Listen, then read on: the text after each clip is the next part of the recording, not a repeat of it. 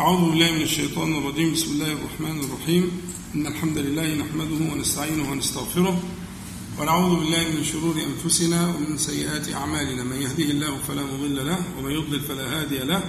وأشهد أن لا إله إلا الله وحده لا شريك له. وأشهد أن محمدا عبده ورسوله.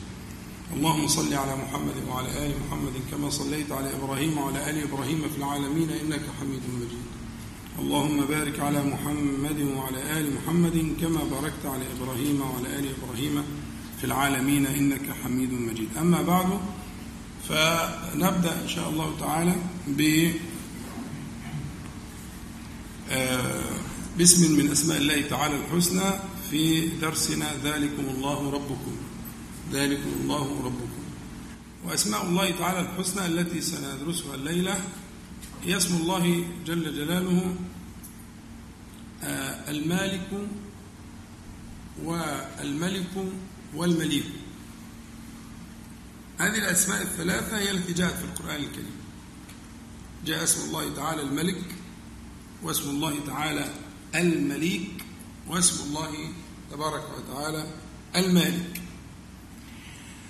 كما تعودنا بنبدأ في معرفة معنى المادة في لغة العرب. يعني على ما دارت هذه المادة في, في, في لغة العرب فمادة الميم واللام والكاف هذه المادة لمادة ملكة في لغة العرب تدور على معنى الربط والشدة.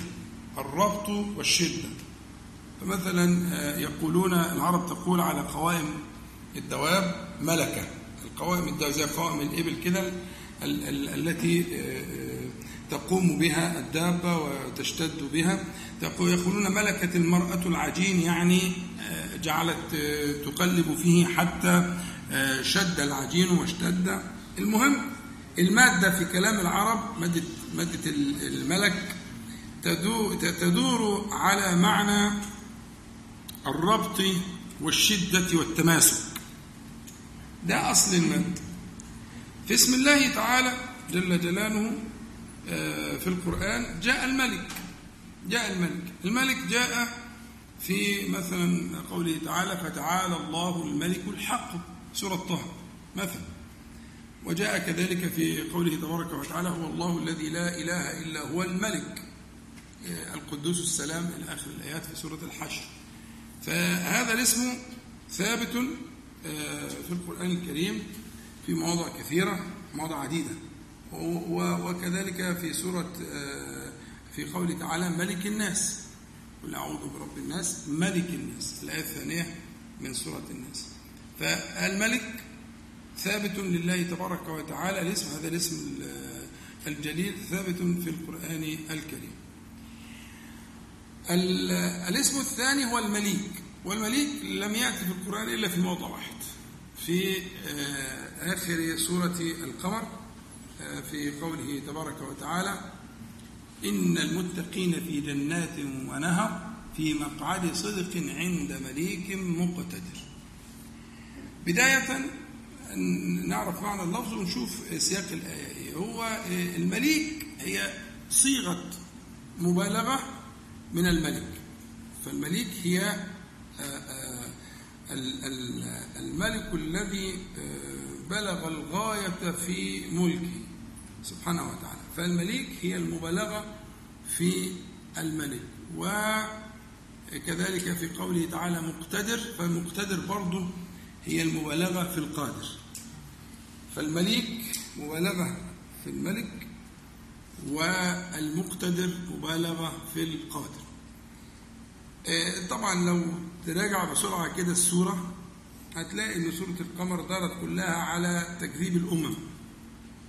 تكذيب الأمم. حتى هي بدأت في حق نبينا عليه الصلاة والسلام بآية باهرة. اقتربت الساعة وانشق القمر. فانشقاق القمر ده كان آية من الآيات التي أيد الله تعالى بها نبيه صلى الله عليه وسلم. شقه بإصبعه شق في جهة الشرق وشق في جهة الغرب أمام الجميع. فكانت آية باهرة ولكن الكفار بالعناد والتكذيب لغير دليل قالوا سحر أعينكم فانتظروا أناسا كانوا في في سفر عادوا فدخلوا فسألوهم فقالوا إنهم رأوا هذه الآية بعيدا عن النبي صلى الله عليه وسلم. فهي آية قاطعة ودليل وبرهان على نبوة النبي صلى الله عليه وسلم مذكور في القرآن الكريم. لما تتبع السورة كلها سورة القمر كلها هتلاقيها كذبت كذبت كذبت وتلاقيها آيات آه، جاء الله تبارك وتعالى بها لتأييد أنبيائه ورسله وانتهت آخر ما انتهت بفرعون. بالقصص المتقدمة نوح وعاد وثمود ولوط وفرعون. هو ده لما تتبع السورة كده. ففي النهاية بعد قصة فرعون ربنا سبحانه وتعالى يقول إن المتقين في جنات ونهر في مقعد صدق عند مليك مقتدر يعني الملك الذي بلغ الغاية في ملكه سبحانه وتعالى وكذلك في قدرته جل جلاله. طيب يبقى الملك والمليك صيغة والمبالغة اللي فيها. طيب والمالك؟ المالك ورد في القرآن الكريم في موضعين لا ثالث له. موضع في سورة آل عمران وموضع في سورة إيه؟ الفاتحة. تمام؟ الله يفتح عليك بس العجيبة إن الموضعين في آل عمران وفي الفاتحة هي مالك للملك. يعني الموضعين هو مالك للملك. طب دي واضحة شوية في آل عمران. في قوله تعالى إيه؟ قل اللهم مالك الملك. فهو في آل عمران ملك الملك. يبقى مالك فهم المالك. زي ملك العقار ده زي ملك الأرض زي ملك الحاجة ده اسمه المالك. لكن الملك هو السيد المطاع الذي يدير الأمور وإلى آخره. ففي الموضعين اللي في القرآن الكريم الموضع الأول في آل عمران ربنا سبحانه وتعالى جل جلاله آه، قال قل اللهم اللهم يعني الله. قل يأمر المؤمنين أن يقولوا ذلك يأمر النبي صلى الله عليه وسلم ومن ورائه المؤمنون أن يقولوا يا الله أنت مالك الملك. قل اللهم. آه يبقى هنا إذا مالك الملك. فكان آه، آه، الملك الملك للملك. فملك الله سبحانه وتعالى ملك ملك السماوات والأرض ملك الأولى والآخرة. قل اللهم مالك الموضع الثاني اللي هو في الفاتحة إحنا في القراءة اللي صلينا بها العشاء والقراءة اللي إحنا عارفينها اللي هي رواية حفص عن عاصم. آه، آه، مالك يوم الدين. لكن في قراءات سبعية صحيحة متواترة مالك يوم الدين. فإذا وإحنا كررنا قبل ذلك لو تذكرون أن القراءات القرآنية المتواترة قراءات متكاملة. يعني كأن الآية نزلت مرتين لتكمل القراءة الأولى القراءة الثانية فتكتمل بهما. فإذا قلنا قل اللهم مالك الملك وقلنا آه، مالك يوم الدين وملك يوم الدين فهو مالك وهو ملك سبحانه وتعالى. إذا فالمواضع التي جاءت فيها مالك هي في الحقيقة مالك للملك جل جلاله. فاكتملت المعاني بين الملك وبين الملك والمالك. فالله تبارك وتعالى هو المالك وهو الملك في الأولى والآخرة. وطبعا ملك يوم الدين ملك يوم الدين آه، هو من باب أولى يملك ما قبله وما بعده. يوم الدين اللي هو يوم الحساب يعني. الدين هنا معناه الحساب اللي في الفاتحة. فهو مالك يوم الحساب سبحانه وتعالى. فيدل على قدرته سبحانه وتعالى وقيوميته جل جلاله. وبالتالي آه فهو يملك ما كان قبل هذا اليوم ويملك ما بعد هذا اليوم سبحانه وتعالى. مالك يوم الدين وملك يوم الدين جل جلاله. طيب إذا اكتملت القراءات في السورة دي وجدنا أن القرآن الكريم جاءت فيه هذه الألفاظ الثلاثة اللي هي لفظ الملك كتير ولفظ المليك في موضع واحد وقلنا هذه المبالغة. والمالك وجدنا في النهاية أن الملك هو في الحقيقة مالك للملك فهو مالك الملك سبحانه وتعالى. وأن هذا آه، هو اللائق بجلال الله تبارك وتعالى وأسمائه وصفاته. طيب نيجي بقى للمقصد من الدرس اللي هو الذي ندور كل لما فات كان ينزل منزلة المقدمة يعني. تمام؟ ما الذي ينبغي أن يكون في قلب العبد بإيمانه باسم الله تبارك وتعالى الملك والمليك والمالك. ما الذي ينبغي أن يستقر في قلبي؟ آه، في ذلك. أول حاجة أن لله تبارك وتعالى آه، الملك كله في الأولى والآخرة في الدنيا والآخرة. لله سبحانه وتعالى آه، الملك والملكوت. وكلمة الملكوت جت برضو هي الملكوت عبارة عن مصدر لكنه يصاب بهذه الصيغة وتضاف له التاء للمبالغة. موجود زي الجبروت وزي الرهبوت والرحموت والصبروت. صيغة عربية يقصد بها المبالغة. فله الملك وله الملكوت. له الملك كله سبحانه وتعالى وله الملكوت في الدنيا والآخرة. وهو مالك خزائن السماوات والأرض خزائن العطاء وخزائن الرحمة والعفو والرزق والنفع والضر. فمن أهم ما ينبغي أن يرد على قلبك في اسم الله تعالى الملك وهو يتكرر كثيرا لتكرر الفاتحة بل هو من من من من عيون الإيمان لأن الفاتحة هي في الحقيقة كما سماها النبي صلى الله عليه وسلم الصلاة. فيما روى عن ربه سبحانه وتعالى في الحديث القدسي قسمت الصلاة بيني وبين عبدي قسمين أو نصفين فإذا قال الحمد لله رب العالمين قال الله عز وجل حمدني عبدي. فإذا سمى سمى سبحانه وتعالى آه، الفاتحة سماها الصلاة وهو دليل على أن هي روح الصلاة وحقيقة الصلاة.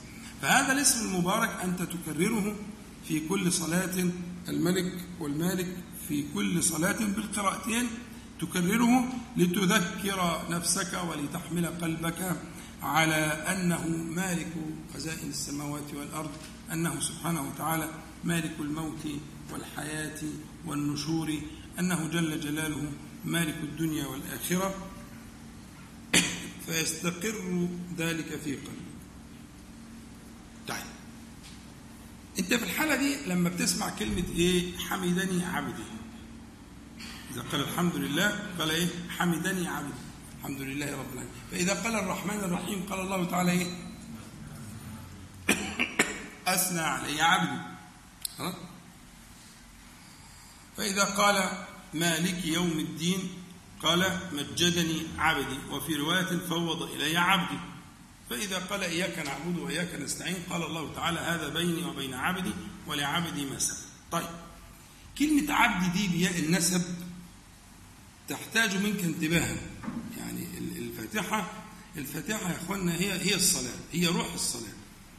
وهي التي لا تصح الصلاة بدونها للقادر عليه لا تصح الصلاة بدونها للقادر عليه فينبغي الانتباه. فتكرار عبدي عبدي عبدي مع كل آية ينبغي أن يوقظ قلبك لهذه الياء اللي هي النسب دي. عبدي عبدي.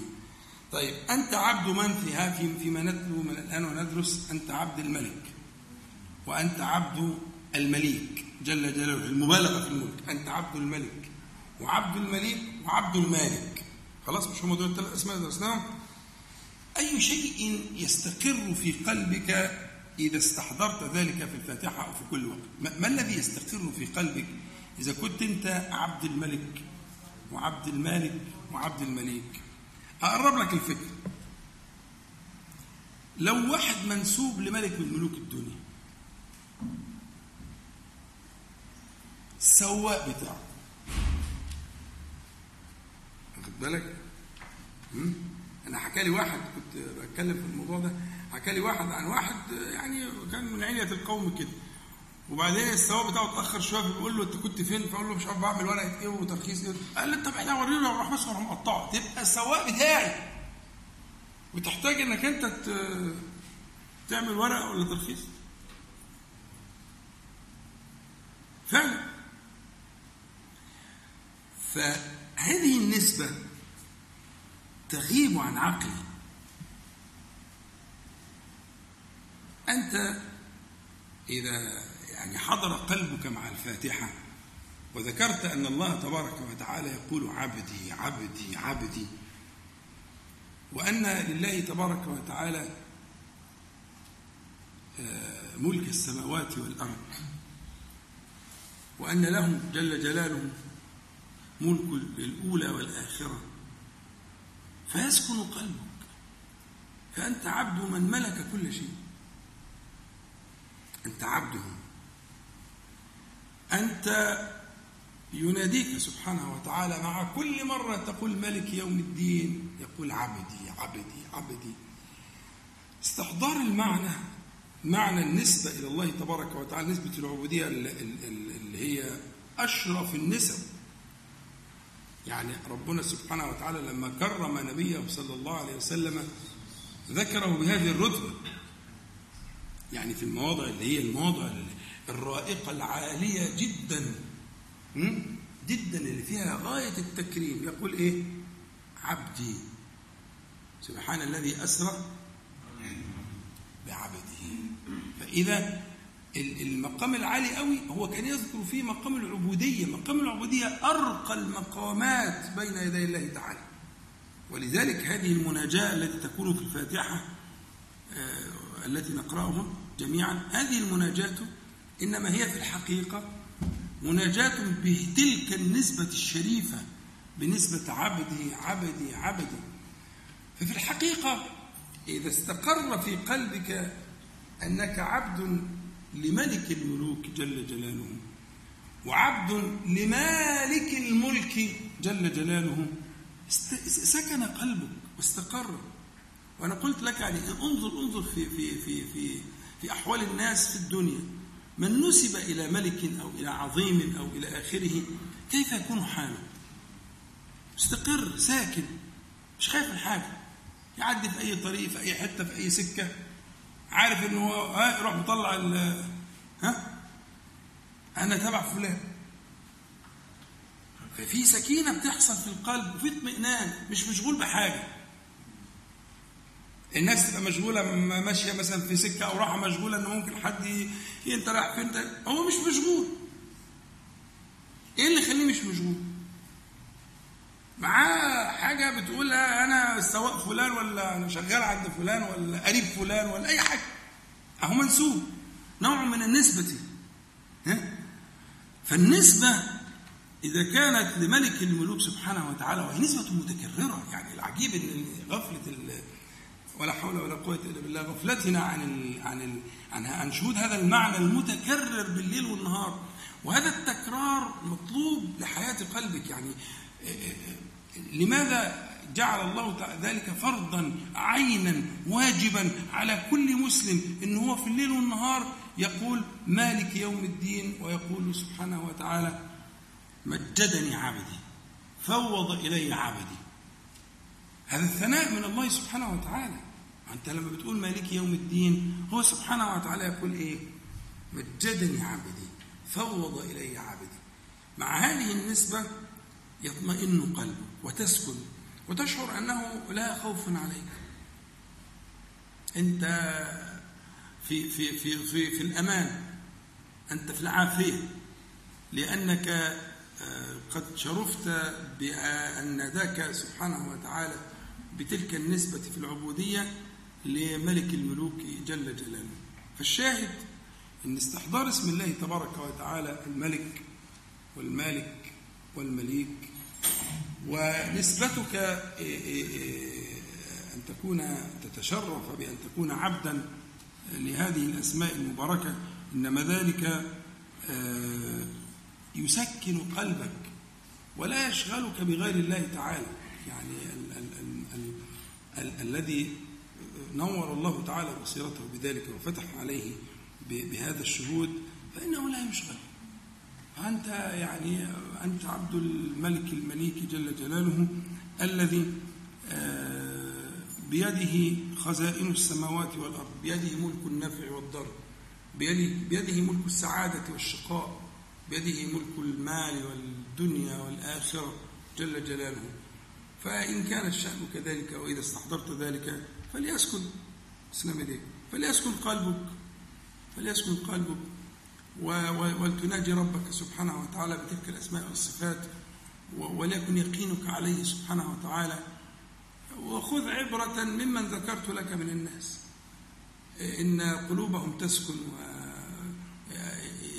يتغشاهم الطمأنينة. إذا ما نسبوا إلى ملك من ملوك الدنيا إذا ما نسبوا إلى ملك من ملوك الدنيا تتغشاهم السكينة والاطمئنان. مش حامل هم حاجة خالص ولا بيفكر في حاجة.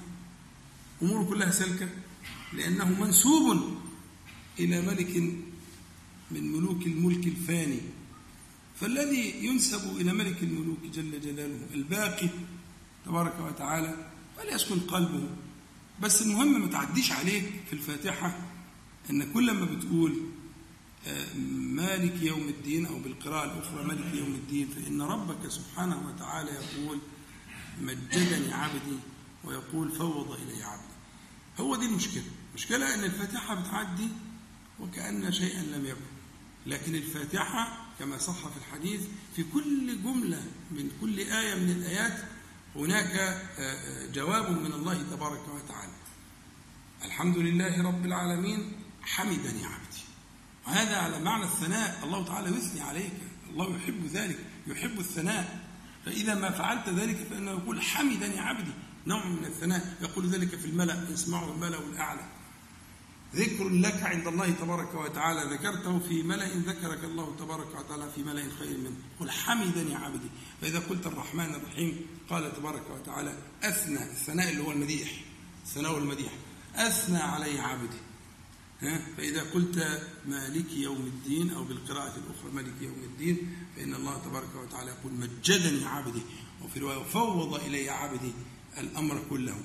فعلاقة الملك بالتفويض حد ممكن يساعدني فيها؟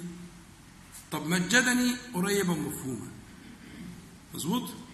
طب إيه علاقة أن إذا قال العبد مالك يوم الدين أو مالك يوم الدين يقول الله تبارك وتعالى فوض إلي عبدي. حد يقدر يساعدنا على ما أرتشف رشفة. ها؟ سخنة. صلوا على النبي عليه الصلاة والسلام. السؤال صعب قوي كده.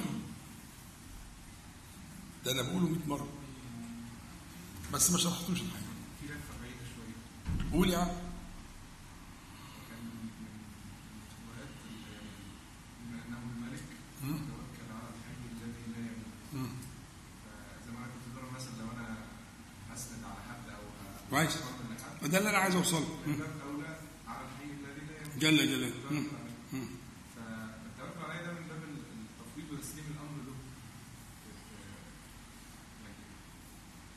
مش عارف أوضح أنا قصدي شوية بس أنا تمام. تحوم حول الحمى. قول يا اتفضل.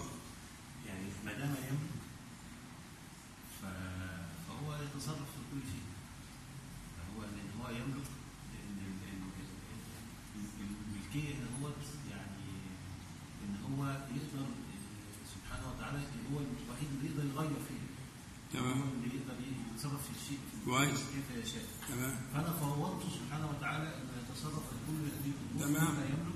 تمام. وبلا كيف. تمام. أحسنت. اتفضل. الملك حضرتك قلت قبل كده إن هو أصلا ملك ملك العالمين يعني مش قبل كده حاجة أنا قايل النهارده كده برضه. قبل ما تيجي أنت. اتفضل. يستطيع يعني ان يتحكم في الشيء و- و- ويغيره ويصرفه تمام فمن ملك ذلك آه، وأنا لا املك فافوض اليه الامر هو عايز تقول من شهد ذلك. يعني هو هي مبنية على إيه؟ أنت شهدت ملك ملك الله تعالى. اما تقول مالك يوم الدين. فإن كنت قلت ذلك بالشهود شهد قلبك شهد قلبك هذا المعنى وأنه على الحقيقة قد ملك الدنيا والآخرة ملك كل شيء ملك قلوب العباد وظاهرهم ملك الملوك وملك الأرض والسماوات. فلما شهدت ذلك بقلبك ففي الحقيقة أنت بتفوض ده تفويض هو ده التفويض الحقيقي. فأنت أيقنت وأعلنت بلسانك وبقلبك أنه الملك على الحقيقة. وأنه المالك على الحقيقة على القراءتين. وبالتالي فوضت أمرك لملك الملوك. إيه أعلى من كده؟ ده أنت لما بتفوض حد يعني على قد الحال كده بتبقى مبسوط. محامي مثلا شاطر ولا مش عارف إيه ولا بتبقى يعني فأنت فوضت ملك الملوك. من فوق ذلك؟ ففي الحقيقة شهود معنى الملك والملكوت لله تبارك وتعالى في في الفاتحة. كلما تقول مالك يوم الدين مالك يوم الدين شهود ذلك بقلبك هو تفويض في الحقيقة لله تبارك وتعالى للتصرف في شأنك كله. مع رضا فقد رضيت به سبحانه وتعالى ملكا ومليكا وسلمت أمرك إليه. أنا عايزك دايما تعمل إسقاط على الشبيه في الدنيا. هيقرب الفكرة جدا. يعني أنا مش عايز أخد راحتي في الكلام قوي يعني. لكن إيه؟ ربما لو في مقام ثاني كنت خدت راحتي. لكن هي الفكرة إنه اعمل إسقاطات على الدنيا. اللي ظهر يبقى ماشي مطمئن جدا. مش حامل هم حاجة. بيفكر في حاجات تانية. لكن هو مش حامل هم الطريق اللي هو ماشي فيه ده ولا السكة. ولا حامل هم حاجة. اللي, اللي, اللي مفوض أكبر محامي في البلد بيبقى مطمئن. كسبانة كسبانة. فمعنى ملك الملوك دي اللي بتيجي في الفاتحة تسكن قلبك ترضيك. لأنه سيجيبك سبحانه وتعالى هيجيبك بحاجتين. إذا قلت مالك يوم الدين يقول مجدني عبدي وهذا المجد اللائق به سبحانه وتعالى فهو ملك الملوك. ويقول سبحانه وتعالى فوض إلي عبدي. ففوض لملك الملوك ورضيه أن يكون عنه وكيلا سبحانه وتعالى وكفى به عز وجل وكيلا. فالشاهد أنه المعنى استصحابه وتكراره في الفاتحة بهذا الشكل الواجب على كل مكلف كل من قال لا إله إلا الله تجب عليه الصلاة. وكل من صلى تجب عليه قراءة الفاتحة إذا كان قادرا والفاتحة فيها هذه الآية المباركة وفي هذا الجواب السماوي الإلهي يقول الله تبارك وتعالى مجدني عبدي فوض إلي عبدي إذا فهذه الأسماء الثلاثة الموجودة في القرآن الكريم آلت إلى معنى الملك. فالمالك هو في الحقيقة مالك للملك والملك سواء بصيغة الملك أو بالمبالغة المليك هو اللائق بجلال الله تبارك وتعالى. تفضل شيخ في الصلاة اللي هي الجهرية الصلاة الجهرية بقى لما الإمام بيقرأ هل قراءته دي بقراءة المصلين وهل يعني ده سؤال جانبي على كده هل يعني يعني لو الإمام مثلا ما ما- ما سكتش بعد الفاتحة كنت أقرأ هو بيقرأ الفاتحة لوحده يقرأ تاني ولا لازم يسكت ولا يعني ليه فاصل في الموضوع؟ طيب إحنا كده خلصنا ال- الكلام في ذلكم الله ربكم حبيت تفصل الملف افصله عشان نجاوب على السؤال ده إن شاء الله. خلي بقى الكلام ده لل للناس. هو آه، في خلاف بين الفقهاء في المسألة والراجح ما ستسمع إن شاء الله. لكن في خلاف عشان لو سمعت غير ذلك ففي خلاف بين الفقهاء والمسألة. مسألة فقهية فيها خلاف والأمر فيه سعة. لكن آه، ال- الذي آه، آه، نفتي به هو أنه تجب الفاتحة على كل قادر كل قادر يقرأ الفاتحة. حتى لو آه، أعطى ال- ال- الإمام آه، آه، فرصة آه، للقراءة أو لم يعطي آه، تقرأ الفاتحة. طالما تستطيع أن تقرأها تقرأ.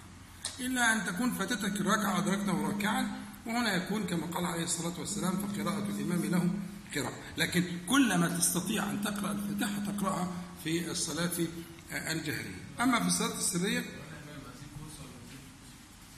حاضر.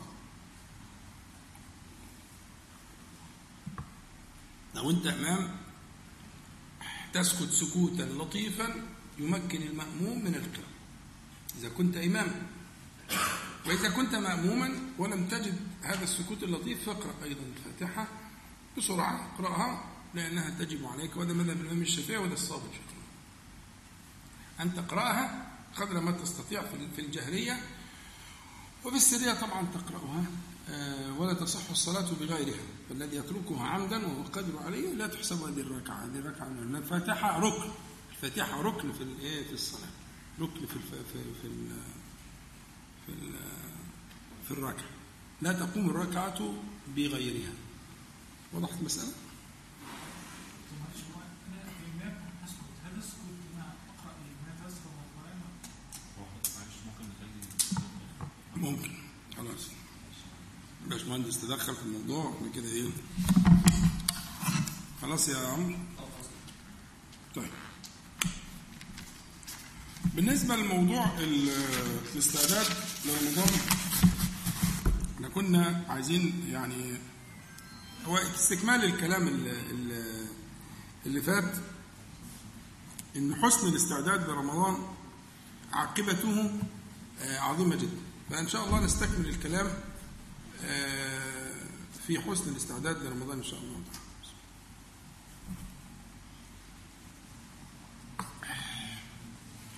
أعوذ بالله من الشيطان الرجيم. بسم الله الرحمن الرحيم. الحمد لله رب العالمين. اللهم صل على محمد وأنزله المقعد المقرر منك يوم القيامة.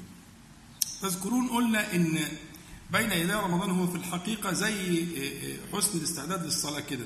الإنسان يتوضأ ويسير للمسجد في خطوات ويقول الأذكار ويصلي السنة القبلية. كل ذلك يعد قلبه لصلاة الفريضة. فكذلك بين يدي رمضان هناك ما ينبغي أن يكون إعدادا للانتفاع برمضان. فمن أهم ما يكون من ذلك في هذا الشهر المبارك هو شهر شعبان استكمالا لما ذكرناه من قبل هو سلامة الصدر. سلامة الصدر. سلامة صدر المؤمن تجاه المؤمنين من من أهل السنة. لأن النبي صلى الله عليه وسلم قال فيما صح عنه في الحديث إن الله لا يطلع ليلة النصف يعني من شعبان اللي هي تعتبر الليلة اللي إحنا فيها دي إذا على على التوقيت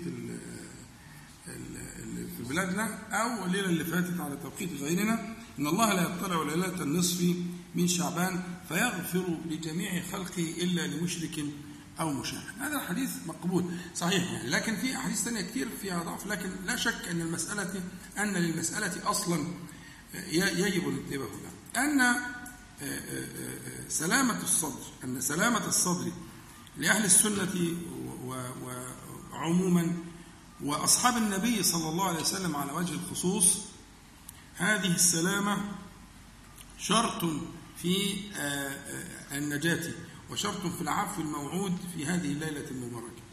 إن الله لا يطلع ليلة النصف من شعبان فيغفر لجميع خلقه إلا لمشرك أو مشاهد الشرك المقصود هو الشرك الأكبر. الشرك آه الذي آه آه يكون جليا. والنبي صلى الله عليه وسلم علمنا أن نستعيذ بالله تبارك وتعالى أن نشرك به شيئا نعلمه ونستغفره لما لا نعلمه فالشرك الخفي شرك يعني غير مقصود زي الرياء وزي ما, ما يشبه ذلك فهذا يستغفر منه. لكن المقصود في الشرك هنا الذي يمنع المغفرة هو الشرك الجلي والشرك الأكبر الذي يكون شركا بالله تبارك وتعالى أن تجعل الله ندا وهو خلقه سبحانه وتعالى. إلا لمشرك أو مشاحن. والمشاحنة هنا المقصود بها ما يكون متعلقا بالدين. يعني المشاحنات اللي تكون في الدنيا من جنس الخلاف بين الأقران على الدنيا أو إلى هذا أمر بعيد ليس هذا الأمر المقصود. المقصود الشحناء التي ينبغي أن تخلو منها القلوب هي الشحناء المرتبطة بالإيمان وبالتوحيد وبأهل السنة وبأصحاب النبي صلى الله عليه وسلم. كما قال الله تبارك وتعالى بعد ذكر المهاجرين والأنصار قال والذين جاءوا من بعدهم يقولون ربنا اغفر لنا ولإخواننا الذين سبقونا بالإيمان ولا تجعل في قلوبنا غلا للذين آمنوا. ربنا إنك رؤوف رحيم. المقصود الذين جاءوا من بعدهم يعني الذين جاءوا من بعد من؟ ضمير تعود على من؟ المهاجرين والأنصار. يعني كل من جاء من بعد المهاجرين والأنصار يسألون الله تبارك وتعالى سلامة القلوب لأصحاب النبي صلى الله عليه وسلم. المهاجرين والأنصار. الآية دي من أعظم الآيات في الدلالة على محبة أصحاب النبي صلى الله عليه وسلم وموالاتهم ومن كان على نهجهم من التابعين وتابعيهم إلى يوم الدين. فيجب سلامة الصدر تجاه أصحاب النبي صلى الله عليه وسلم وتجاه أهل السنة وخلوها عن تلك الشحناء التي التي هي المعنية بقوله صلى الله عليه وسلم إلا لمشرك أو مشاحن. فالشحناء المقصودة هي المتعلقة بالدين. في الحديث الصحيح إن النبي صلى الله عليه وسلم كان قاعدين وبعدين جه دخل عليهم شخص فقال عليه الصلاة والسلام قبل ما يدخل نبههم يعني يطلع عليكم الآن رجل من أهل الجنة. فدخل رجل وفي بعض الروايات إن الأمر تكرر.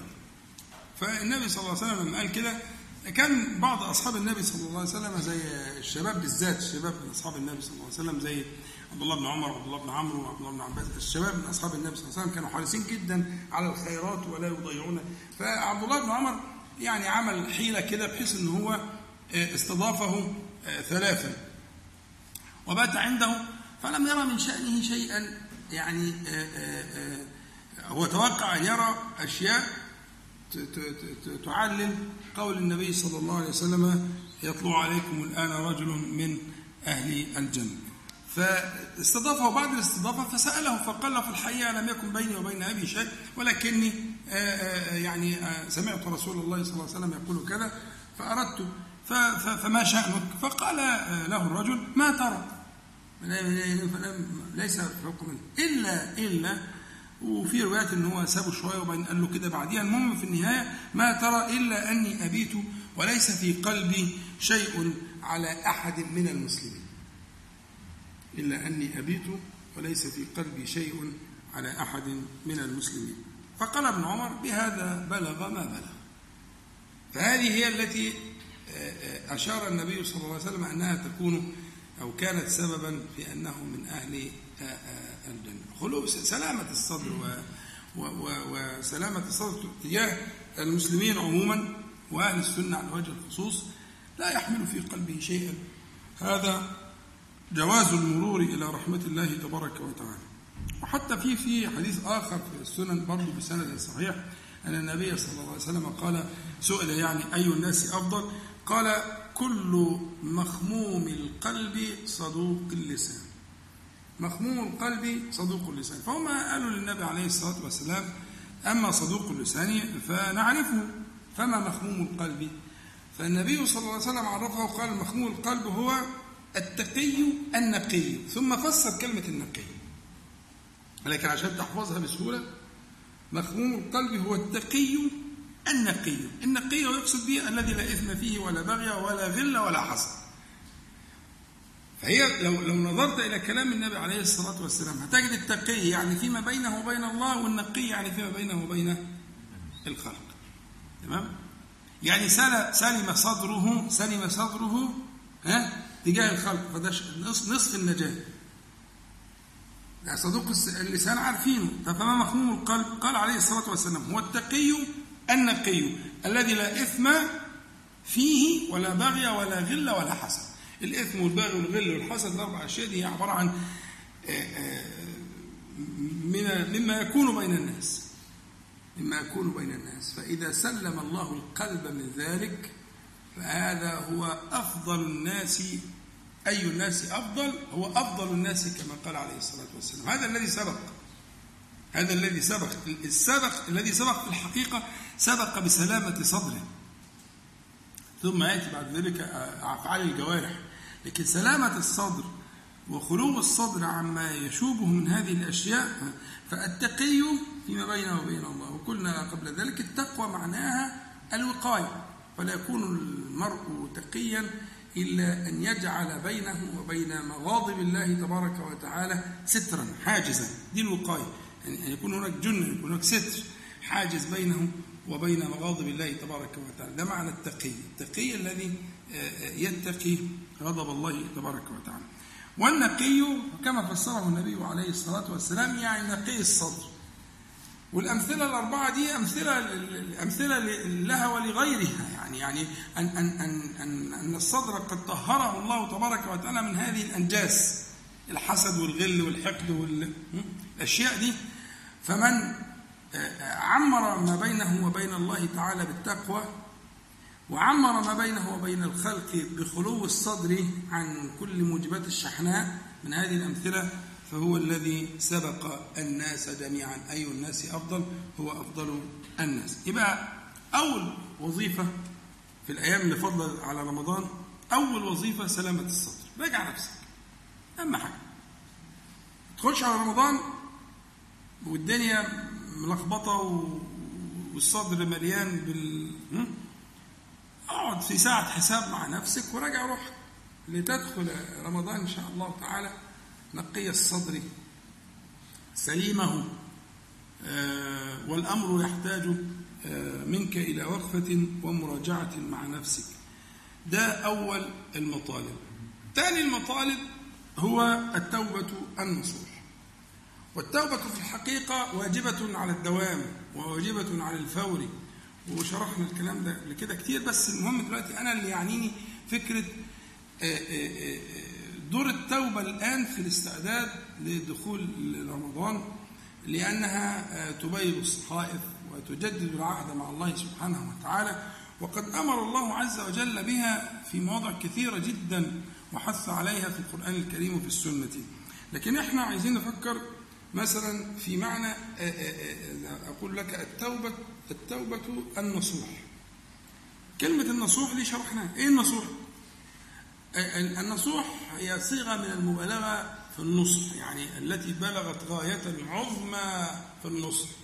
والنصح له معنيين في كلام العرب. إما أن يكون بمعنى النقاء كما يقولون نصح الرجل العسل يعني إيه نقاه من الشوائب بيبقى فيه قش ومش عارف آه، شمع وكلام زي كده فيصفيه.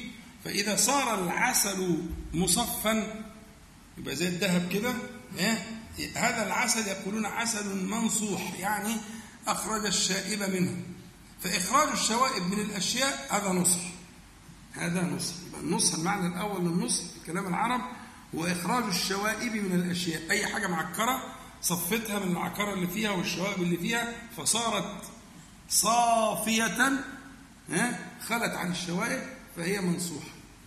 المعنى الثاني للنصح في كلام العرب هو يقولون نصح الرجل الثوب نصح الثوب. يعني الثوب فيه مثلا ثلمة كده فيه فتق ولا قطع ولا حاجة زي كده نوديه للرف الشاطر يقوم إيه يسد هذا الخلل الذي في الثوب بمهارة فائقة حتى كأنه ما كان يرجع زي ما كان بالظبط. فسد الخلل الخلل الموجود في الثوب هو نصح له. يبقى إزالة الشوائب هي النصح وسد الخلل هي النصح. ده معنى النصح. فإذا قال توبة نصوحة يا أيها الذين آمنوا توبوا إلى الله توبة نصوحة. يعني إيه نصوحة؟ يعني بلغت الغاية في النصح. يبقى مطلوب في التوبة حاجتين. إخراج ما فيها من الأذى والعيب الذي قد يفسدها? أن تكون خالية من كل ذلك. الحاجة الثانية أن تكون مسددة الخروق ما فيهاش آه، آه، فجوات فيها سقطات إلى آخره. فمراجعة النفس في التوبة إلى الله تبارك وتعالى والرجوع إليه آه، بهذه الصورة أن تكون توبة نصوحة وهذا أوانها اللي هو في في بين يدي هذا الشهر المبارك الذي يتفضل الله تبارك وتعالى فيه على خلقه ما لا يكون في غيره من من الزمان. يعني زمان رمضان ده زمان ليس كأي زمان. زمان استثنائي في كل شيء في العفو والمغفرة والعطاء والرزق وال و- و- ف- ف- فلا يضيعه إلا ظالم لنفسه. ف أن تقدم بين يدي رمضان توبة خالصة من العيوب ومن الآفات ولعلك أن تدخل في قوله تعالى توبوا إلى الله توبة نصوحا عسى ربكم أن يكفر عنكم سيئاتكم ويدخلكم جنات تجري من تحتها الأنهار يوم لا يخزي الله النبي والذين آمنوا معه. نورهم يسعى بين أيديهم وبأي- وبأيمانهم يقولون ربنا أتمم لنا نورنا واغفر لنا إنك على كل شيء قدير لعلك أن تضع ذلك بين عينيك الآيات دي بين عينيك فتجتهد في تجديد التوبة مع الله سبحانه وتعالى والعهد في بدء صفحة جديدة. والله تعالى يقول بعد ذكر الكبائر كلها إلا من تاب وآمن وعمل عملا صالحا فأولئك يبدل الله سيئاتهم حسنات وكان الله غفورا رحيما ودي من أعجب الآيات في سورة الفرقان من أعجب الآيات في القرآن الكريم. أن يبدل الله تبارك وتعالى السيئات حسنات بثلاث أشياء إلا من تاب وآمن وعمل عملا صالحا.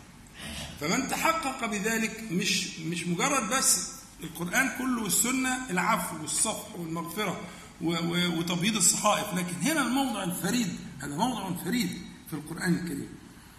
آه، ربنا سبحانه وتعالى يقول أولئك يبدل الله سيئاتهم حسنات. يبدل السيئات حسنات سبحانه وتعالى.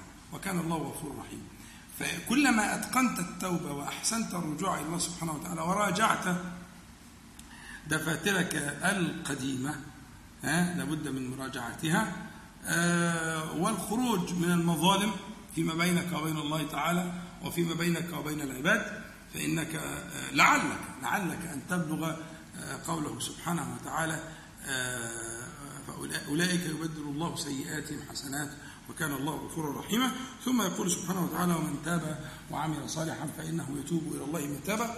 يعني معناها توبة لا, تسبقها توبة. يعني بس مش عايزين نخش في الجانب البلاغي اللي فيها. فيها معنى جميل جدا بس أظن ما يناسبش المقام يعني. ها؟ ومن تاب وعمل صالحا فإنه يتوب. يعني من تاب فإنه يتوب؟ آه صحيح. يعني فإنه يتوب توبة متجددة بمعنى المضارعة اللي فيها. يتوب إلى الله متابه يعني توبة ما بعدها توبة في المصدر اللي هو الميم الموجود. المهم الشاهد يعني لا أريد أن أثقل عليكم في هذا الجانب لكن الفكرة إنه آه، آه، آه، هي دعوة إلى تجديد التوبة ومراجعة الصحائف في هذا المقام بين يدي رمضان. تبقى الخطوة الثالثة المهمة جدا من الخطوات الثلاث التي آه، آه، هي من حسن الاستعداد بعد آه، سلامة الصدر وبعد تجديد التوبة النصوح ثالثها الصيام. والصيام في شعبان كما قلت مرارا هو أكثر الأشهر صياما بعد رمضان. كان النبي صلى الله عليه وسلم كما صح من حديث أم المؤمنين عائشة رضي الله عنها كان يصوم شعبان كله كان يصوم شعبان إلا قليلا. يعني أغلب شعبان صيام. النبي صلى الله عليه وسلم كان سنة والصحابة كلهم كانوا كده. كانوا يستعدون لرمضان وكما قلت لك هو عامل زي السنة القبلية بالضبط يعني وظيفة السنة القبلية في, في, في, في الاستعداد للفريضة هي تكون في شعبان بالنسبة لرمضان. من الاجتهاد في الصيام يكثر من الصيام حتى كأنه يصوم الشهر كله. لو فطر يوم ولا حاجة يبقى كان لها ظروفها. لكن يغلب عليه أن الشهر كله يكون صيام. في الحقيقة إن وظيفة الصيام كما قلت لكم في شعبان تبلغك إن شاء الله تعالى مرادك وتبلغك الغاية التي ترجوها من من شهر رمضان. لو تذكرون كنا تكلمنا كده في لمحة عن قول النبي صلى الله عليه وسلم فيما يحكيه عن ربه. حديث في بعضه قدسي وبعضه نبوي. في قوله كل عمل ابن آدم له إلا الصيام فإنه لي. وبحثنا قلنا طب فإنه لي. طب ما هو كل الأعمال لله سبحانه وتعالى. إيه الفرق بين الصيام وبين مثلا الزكاة؟ ما هي لله برضه. ما هي لو كانت الزكاة لغير الله يبقى ما تنفعش. فكل الصوم والزكاة والصلاة كلها لله. لكن بحثنا عن السر في قوله تبارك وتعالى في الحديث القدسي إلا الصيام فإنه لي فوجدنا ذلك في موضعين أو في شيئين. الشيء الأول الترك والشيء الثاني السر. عشان تحفظهم بسهولة الترك والسر. ففي الصيام ترك وفي الصيام سر. وفي الترك والسر ما يجعله قد استبد واستقل بمقام عن سائر العبادات. الخصوصية اللي موجودة في الصيام في عبادة الترك وعبادة السر. أولا معنى الترك اتكلمنا عنه اللي هو فكرة إيه؟ إن العبادات التركية هي عبادات عبادات أعلى من العبادات الفعلية. يعني في عبادات فعل وفي عبادات ترك. الصيام عبادة تركية. يعني أنت تصوم أنت تترك تترك المباحات وتترك الأشياء اللي بتحافظها فمثلا أيها أعلى وأشق على النفس وبالتالي أعلى في الأجر أنت مثلا تغض بصرك وأن تحفظ لسانك عن الغيبة ولا أنك أنت تتصدق أو تسبح. عايز أعمل مقارنة. أيهما أيسر بالنسبة لك؟ إنك أنت تقعد يوم 24 ساعة ها؟ تغض بصرك غضا كاملا وتحفظ لسانك حفظا تاما. كلش كلمة ولا يعني ها؟ دي عبادات تركية. غض البصر عبادة تركية. وحفظ اللسان من الغيبة والنميمة ها؟ وآفات اللسان المشهورة عبادة تركية. قارنهم بعبادة فعلية زي الصدقة مثلا. جميلة جدا وأجرها عالي جدا أيهما أيسر عليك؟ لا, لا شك طبعا ما فيش مسألة يعني الإجابة واضحة واضحة جدا يعني فهي الفكرة إنما ارتقى الصيام إلى هذا المرتقى العالي بسبب إيه؟ بسبب ما فيه من معنى الترك إنه عبادة تركية فارتقى هذا المرتقى الذي لا يدانيه آه، مرتقى في هذا الباب في هذا المعنى هذه الصفة اللي هي صفة الايه؟ صفة ال- ان كونه عبادة تركية. المعنى الثاني قضية السر. آه، الصيام من العبادات التي لا يطلع على حقيقتها إلا الله سبحانه وتعالى، يعني ممكن إنسان آه، يبقى أمام الناس صائم وهو في الحقيقة صائم. ولا إيه؟ فهي عبادة آه، ال- السر فيها آه، هو روحها وعمودها و- و- و- وقائمتها. لا تقوم هذه العبادة إلا إذا تم السر فيها. السر فيها هو ركنها الأعظم. ولذلك العبادات اللي فيها إصرار دي بيكون لها مقام تاني ربما تع- تعجز عنه العبارة.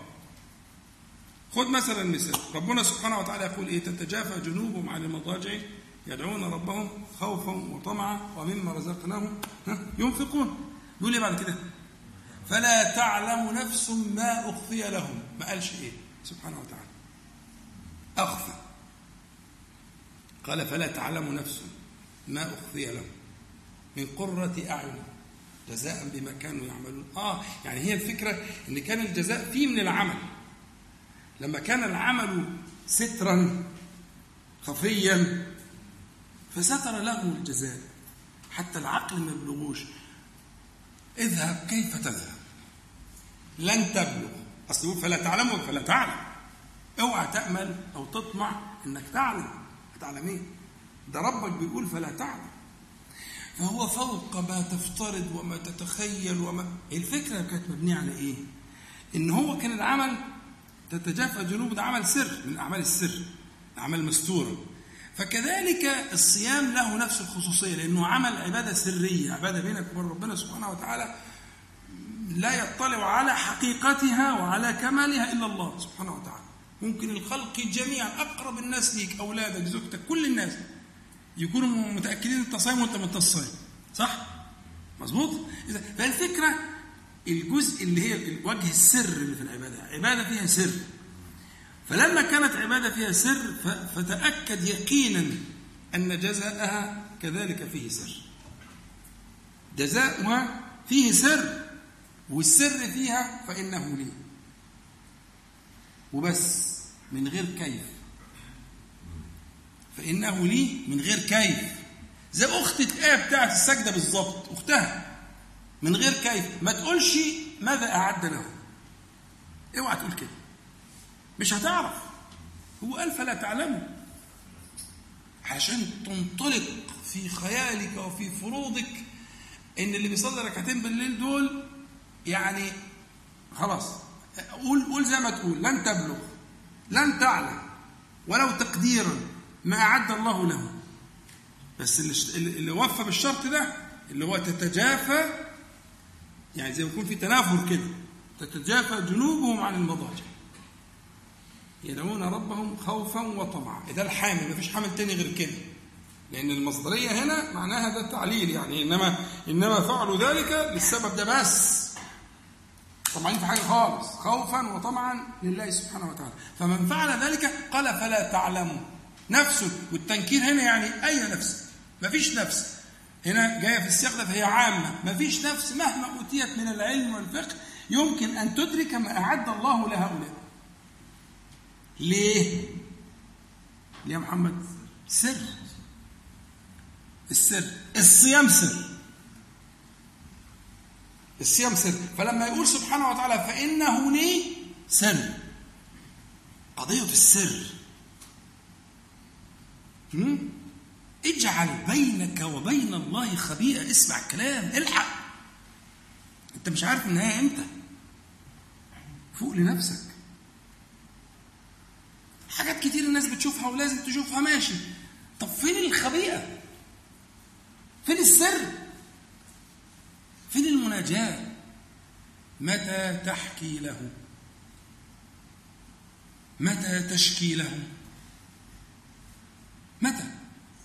إيه المعادن المقدس المعظم اللي ما بتفوتوش ابدا واللي بتبقى متشوق ليه؟ وقاعد مستنيه علشان تقعد تحكي وتشكي وتقول. ما هو ده اسمه السر يا اخوانا اللي بينك وبينه. الحاجات اللي تاخد ال- ال- الرتبة دي اللي هي رتبة السر الحاجات دي لها ما يقابلها عند الله تبارك وتعالى من نفس النوع. بس بقى إيه؟ بما يليق بجلال الله تعالى وكماله وجماله. خدت بالك؟ فجت في الصيام فإنه لي. وجت في الصلاة في فلا تعلم نفسه. وخلي بالك يا عمرو من قرة أعين. فلا تعلم نفسه. ما أخفي لهم ها من قرة أعين.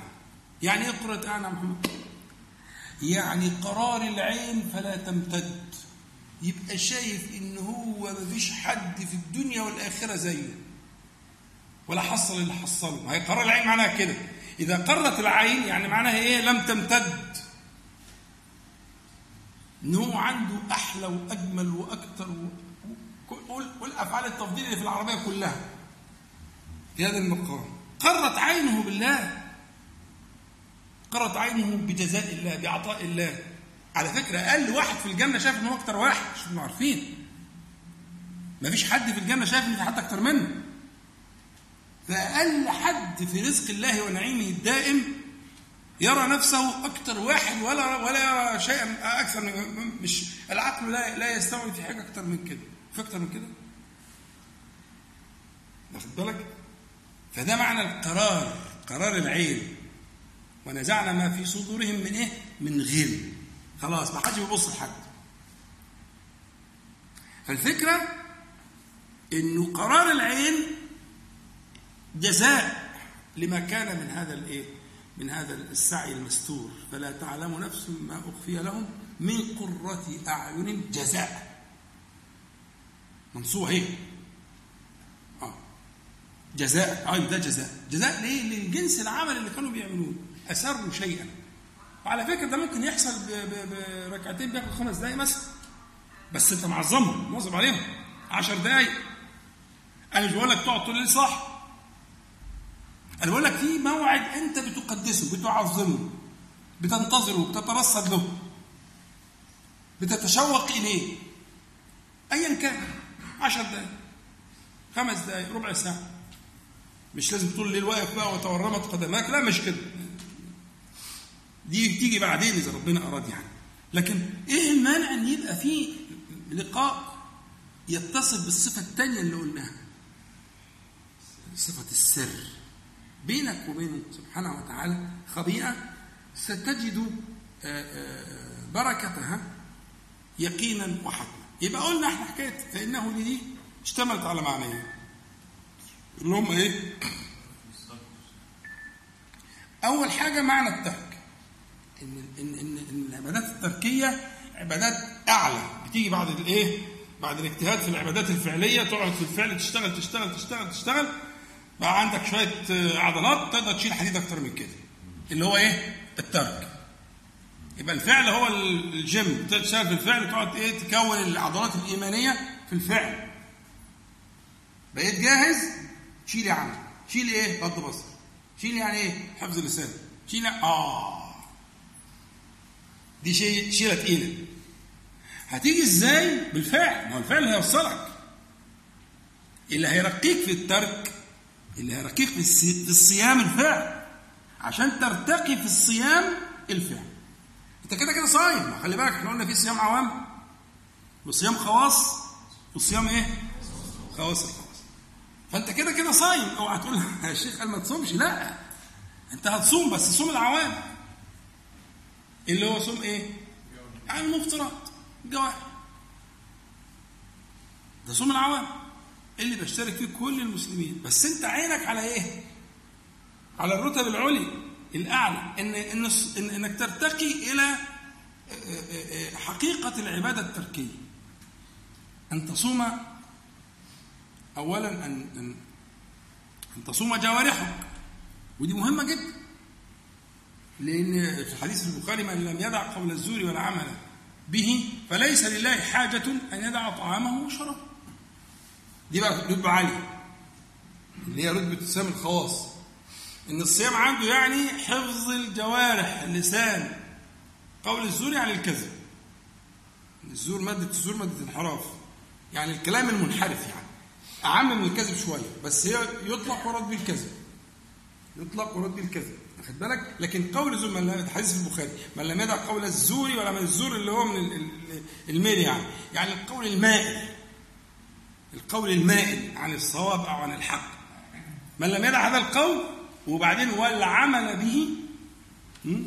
مقتضيات من العمل وفي روايات تانية والخنا والخابة بقى والكلام الخايب وال- والكلام الساقط وه م? فليس لله حاجة أن يدع طعامه وشرابه تخويف شديد جدا بس دي الرتبة الأعلى. اللي هي صوم الخواص ابتدت جوارحه عينيه لسانه جوارحه ابتدت تنضبط فانضبطت الجوارح فارتقى من صيام العوام إلى صيام الإيه؟ الخواص. بعد كده بقى يؤذن له في دخول الحضرة الإلهية. فيشوف الصيام اسمه صيام خواص الخواص اللي هو يصوم قلبه عما سوى الله تعالى. في الرغبة والرهبة. فلا يرغب في غير الله تعالى. ولا يرهب غير الله تعالى. رغبة ورهبة. دي مكافأة بقى. دي ما بتجيش كده. ملهاش أسباب. أنت ده إنك واقف بالباب كده في صيام الخواص وعمال تحافظ على الجوارح وعلى اللسان وعلى السمع وتجاهد نفسك ها، لغاية لما تلاقي قلبك زهد. زهد قلبك فيما سواه. خوفا وطمعا. واخد بالك؟ فانت لما بنتكلم على على الفكر فإنه ليه؟ الفكرة إن الصيام اولا عبادة تركية وزي ما أنت خدت بالك فكرة العبادات التركية إنها ترقي في العبودية. الحاجة الثانية إنها عبادة سر. عبادة سر. سر بينك وبين الله تعالى. وعبادة السر زي ما قلت لك يعني لها ما لها سر برضه. يلا. مش كده؟ هي السر بسر على طول أسررت سيسر لك إن شاء الله تعالى طيب إحنا كده يعني آه، أنا شايف كده كفاية ولا إيه؟ طيب ما كده كفاية يعني أقصد بعد كده كان في أسئلة ولا حاجة يعني طيب نكتفي على هذا المقدار وإن شاء الله فصل كده وإذا كان دي حاجة بسيطة بعد الفصل عشان نروحكم بعد يعني طيب. سبحانك اللهم ربنا وبحمدك أشهد أن لا إله إلا أنت أستغفرك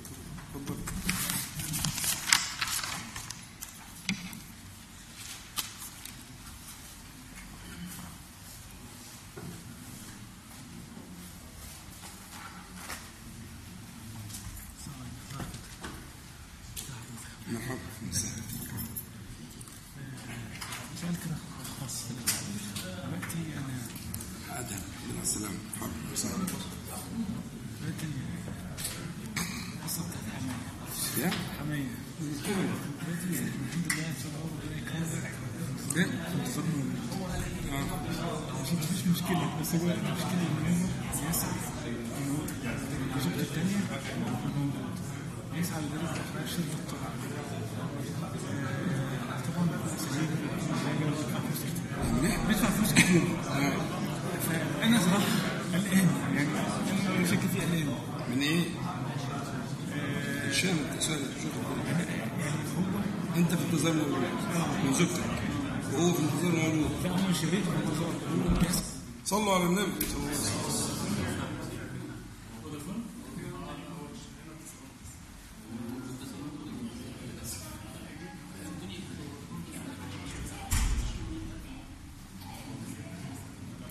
من السنة من السنة الصحابة رضي الله عنهم. نبدأ يا عمي.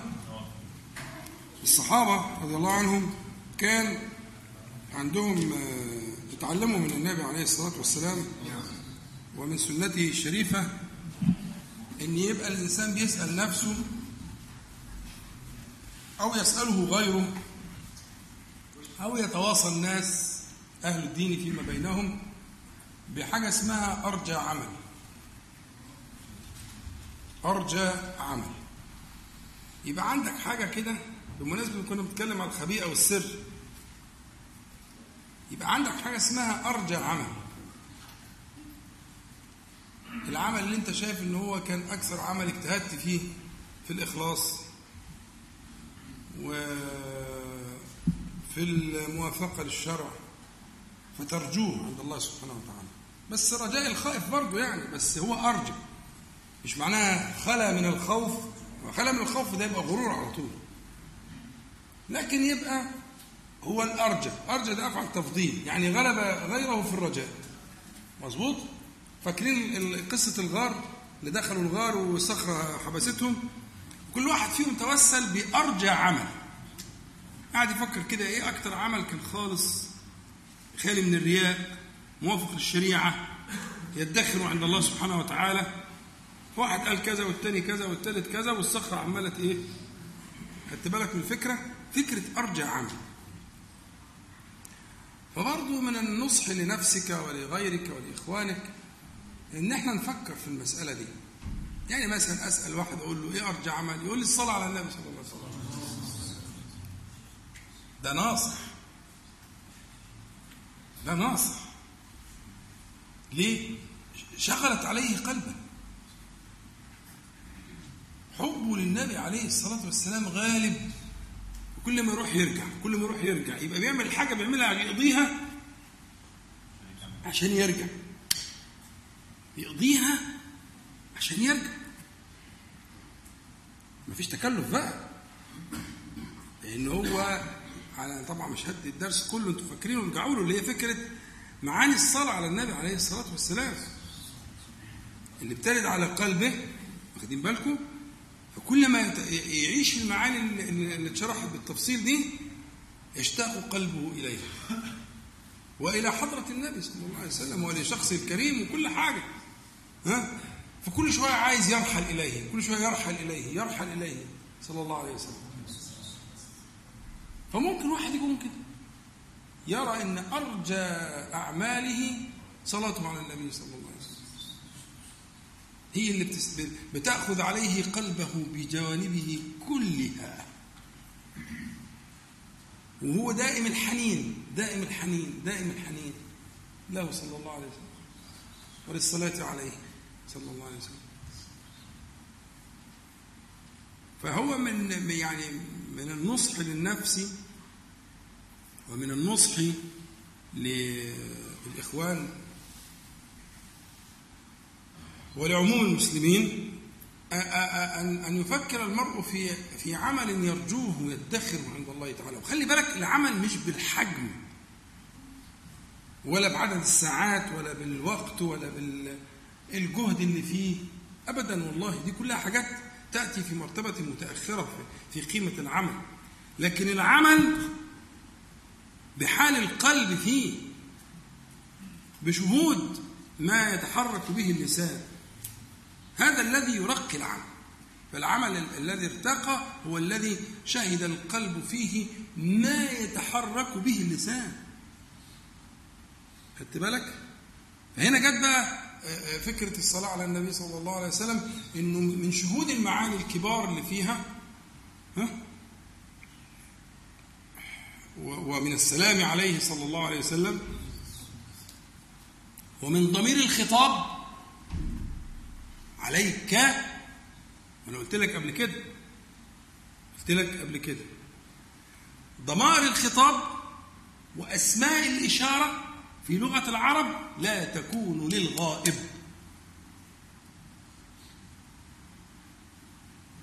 ضمائر الخطاب عندنا الضمائر في العربية كام؟ ثلاثة. المتكلم والمخاطب والغائب. ما لهمش رابع. صح؟ تمام. الحاجات دي بتاعت ابتدائي يعني. صح؟ تمام. فضمير الخطاب لا يكون للغائب. اللهم أنت ربي. انتهت. لا إله إلا أنت. دي اسمها ضمير خطاب. فأنت لا تخاطب غائبا.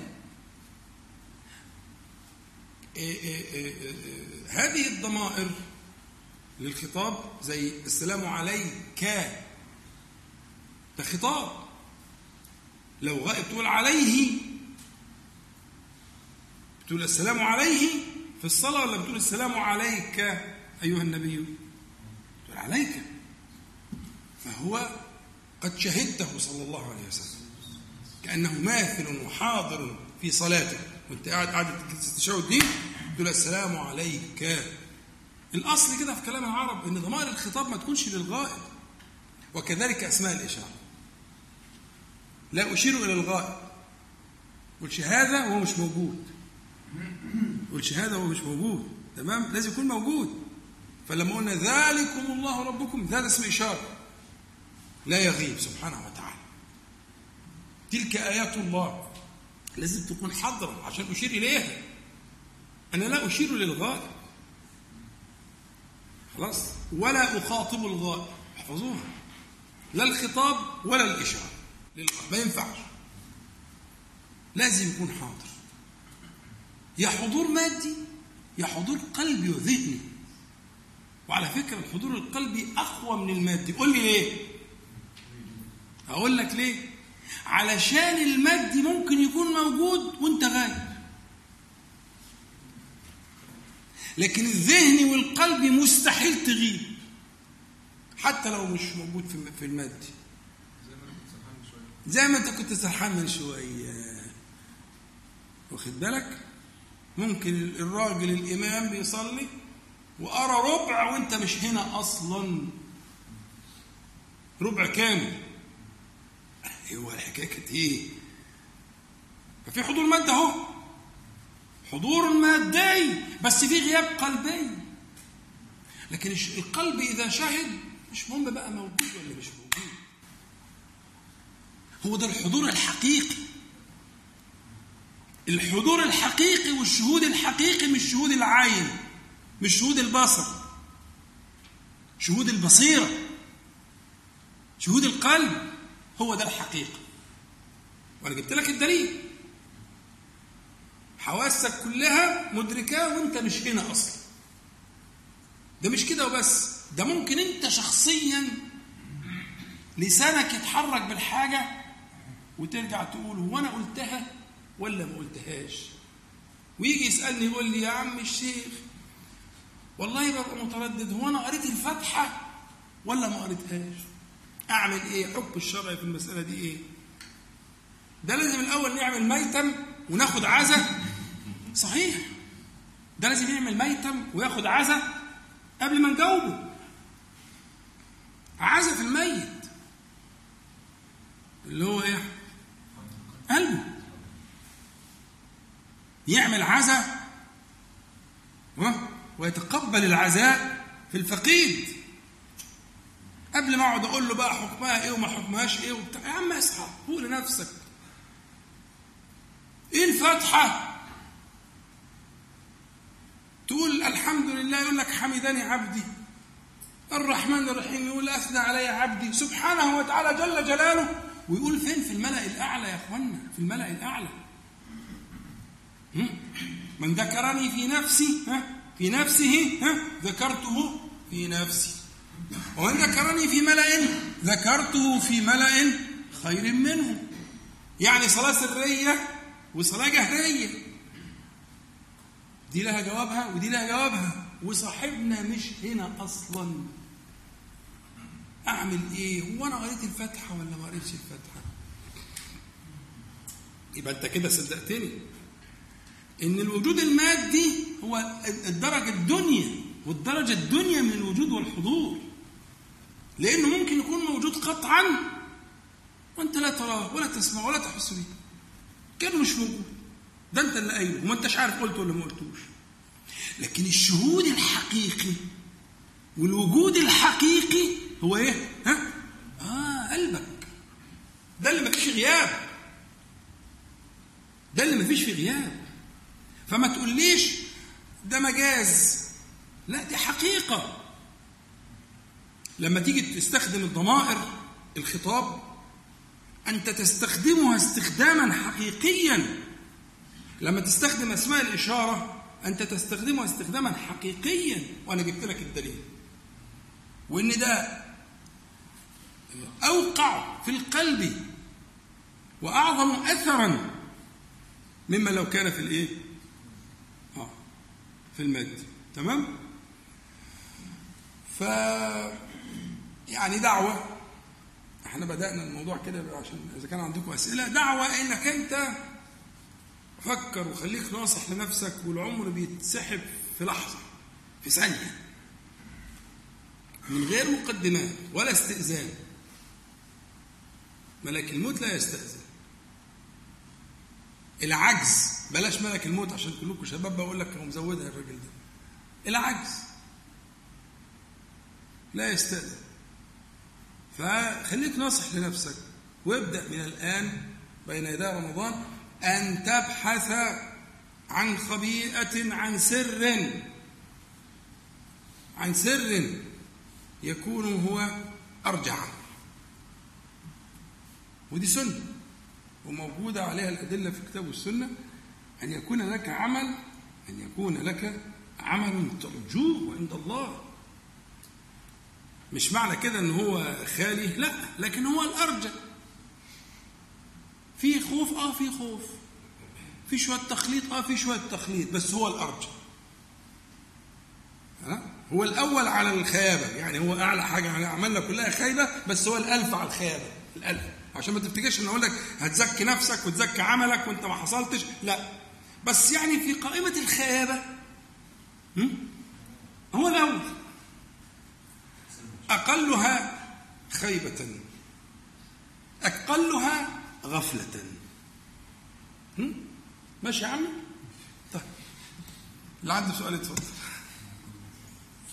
اتفضل بالنسبة للفاتحه آه، وطبعا آه، شهود ال- المقام ده اثر طبعا في الواحد جدا آه، اهدنا وما قبلها وبعدها بيان بس ساعات العادة بتغلب على الواحد إن هو ممكن يقف في الصلاه تلاقيه يكرر الفاتحه كده وهو ما لحقش يعني عشان حافظها وبيكررها كتير كل يوم ساعات كتير كتير يعني كتير. تمام. وعشان كده بنقول الكلام ده. كلامك صح منطقي لأن ده هو دي طبيعة الإنسان. إن الإنسان كما صح في الحديث خلق نسيا ده كلام النبي صلى الله عليه وسلم. خلق نسيا بس خلي بالك قال إيه عليه الصلاة والسلام؟ إذا ذكر ها؟ ذكر. علشان كده كان يتخولهم صلى الله عليه وسلم بالموعظه يعني بفترات متباعدة كده. وكان عامل يوم للنساء كان يوم الخميس للنساء يعني كان فيه لازم يكون في عملية شحن دوري سواء في الجمعة أو في يوم تاني يعني ما كانش بيكتفي عليه الصلاة والسلام بالجمعة. كان بيضيف أوقات أخرى للموعظة موعظة غير الجمعة. خدت بالك؟ للنساء وللرجال فوجود مجالس الوعظ زي المجلس ده مهم جدا لحياة القلوب. فالتكرار كل ما تكرار وهكذا ويحصل تقدم و- و- ومجاهدة للنفس. وبعدين الصلاة فيها أربع مرات أو فيها آه، ثلاث مرات أو فيها مرتين فاتحة برضو. فاتت في الركعة اللي فاتت خلاص إيه شمر وخش على الركعة اللي بعديها. وجاهد. واخد بالك؟ والاستعانة بالله تعالى في كل ذلك؟ يعني أنت تسأله سبحانه وتعالى أن يبلغك آه، في في ذلك فذلك لا, لا يقدر عليه إلا الله تبارك وتعالى. لكن ده كلام طبيعي اللي أنت بتقوله ده شيء طبيعي. والمجاهدة مفاعلة فيها استمرار فيها أنت تجاهد نفسك. فالأمر قريب وإن شاء الله هو ده الصواب الصحيح. حد تاني عنده؟ اتفضل. التوبة النصوح وسلامة الصدر. اتفضل كنت عايز أمثلة لما يمكن أن يشوب الأعمال دي يعني في التوبة النصوح إيه اللي ممكن يخلي التوبة فيها شوائب مثال أو مثالين بس عشان الموضوع يقرب ليه وكذلك سلامة الصدر سلامة الصدر من ناحية يعني الغل والحقد والحسد يعني كده ولا في حاجة ممكن الواحد ما ياخدش باله منها أو مش هو ده المقصود يعني من المعنى؟ لا دي يعني ال- ال- الأربعة المذكورة اللي ذكرناها في الحديث دي الأمهات. وللأمهات بنات. دنيا تانية خالص يعني موضوع كبير. هذه ال- الأشياء دي ممكن نبقى مسلسل اللي هو مسلسل النقاط السوداء التي يمكن أن ينكت بها في القلب دي كثيرة جدا تمام؟ لكن إحنا الحديث ذكر الأمهات يعني أمهات الأشياء لكن تقيس يعني مثلا الطمع والتعلق بالفاني والنظر فيما في أيدي الناس. شواغل كتير بس هو الحديث ذكر الأمهات التي تلد كثيرا. فإذا ما جاهدت الأمهات أصابهن الله تعالى بالعقم فلم يلدن. لكن اللي بيفتح الباب مفيش نهاية. مفيش نهاية. اللي هيفتح أبواب الحسد مثلا ده ملهاش نهاية. يمتلئ قلبه حقدا و يعني ويتعلق في أيدي الناس وليه يا رب كده واشمعنا وقول زي ما أنت عايز. سواد سواد يعيش في كآبة وفي حزن لا نهاية. له فكان الحديث النبي صلى الله عليه وسلم دلنا الحديث اللي إحنا قريناه دلنا على ال- الأمهات ال- المهالك دي. آه. ده بالنسبة لنا الجزء الأولاني قلت لي آه شوائب التوبة شوائب التوبة. شوف أنا أقول لك حاجة إيه التوبة؟ عشان تفهمها آه، كويس. خلينا نتكلم في التوبة اللي بينك وبين ربنا سبحانه وتعالى. هي التوبة؟ لها ثلاث أركان. فيما بينك وبين الله تعالى لو في حق للعبد بيضاف ركن, رابع اللي هو آه، آه، الخلاص من حقوق العباد لكن خلينا الأول نتكلم في التوبة اللي بينك وبين الايه بين الملك جل جلاله. دي لها ثلاث أركان والثلاث أركان مرتبطين بالأزمنة بالزمان. فالركن الأعظم والأجل اللي هو الندم. الندم وده متعلق بالزمان الماضي. تمام؟ الركن الثاني هو الإقلاع وده متعلق بالزمان الحاضر. والركن الثالث هو العزم على عدم العودة وده متعلق بالزمان المستقبل. تمام؟ ثلاث أزمنة بثلاث أركان. الخلل بيجي في ركن من الأركان دي وأخطرهم الندم. يعني أغلب أنواع الأمراض في التوبة تأتي في الندم. إن مفيش ندم حقيقي. ما تحققش بالندم. الندم ده معناها إنه يتمنى أن تعود الأيام فلا يعود. اللي هو الشعور الغالب على أهل النار. والعياذ بالله أعاذنا الله وإياكم. على أهل النار. أهل النار شعورهم الغالب المسيطر عليهم الإيه؟ الندم. ربنا أخرجنا منها فإن عدنا. يعني يعني هو ده الإحس- الإحساس. إن- الندم لما لما رأوا ما مظبوط. والله تعالى يقول يوم يعض الظالم على يديه. العض على اليدين ده هيئة النادم. ها؟ ها. أوكي بيعمل كده ليه؟ يوم يعض الظالم على يديه. مش مقصود العض ده لكن مقصود الحالة النفسية التي حملته على ذلك. إيه اللي عصره العصره دي؟ الندم. فإحنا لسه في منحة لسه في فرصة لسه في وقت. اللي إحنا قاعدينه دلوقتي عشان كمان مش هيحصل إيه لكن الآن الآن اجددوا التوبة الآن. فأهم ركن في الأركان على الحقيقة هو الندم. مظبوط؟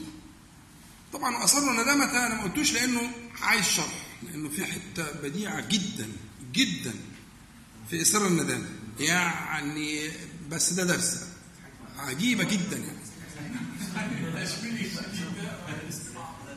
ده رزق. إحنا عايزين نخلص عشان نستروح.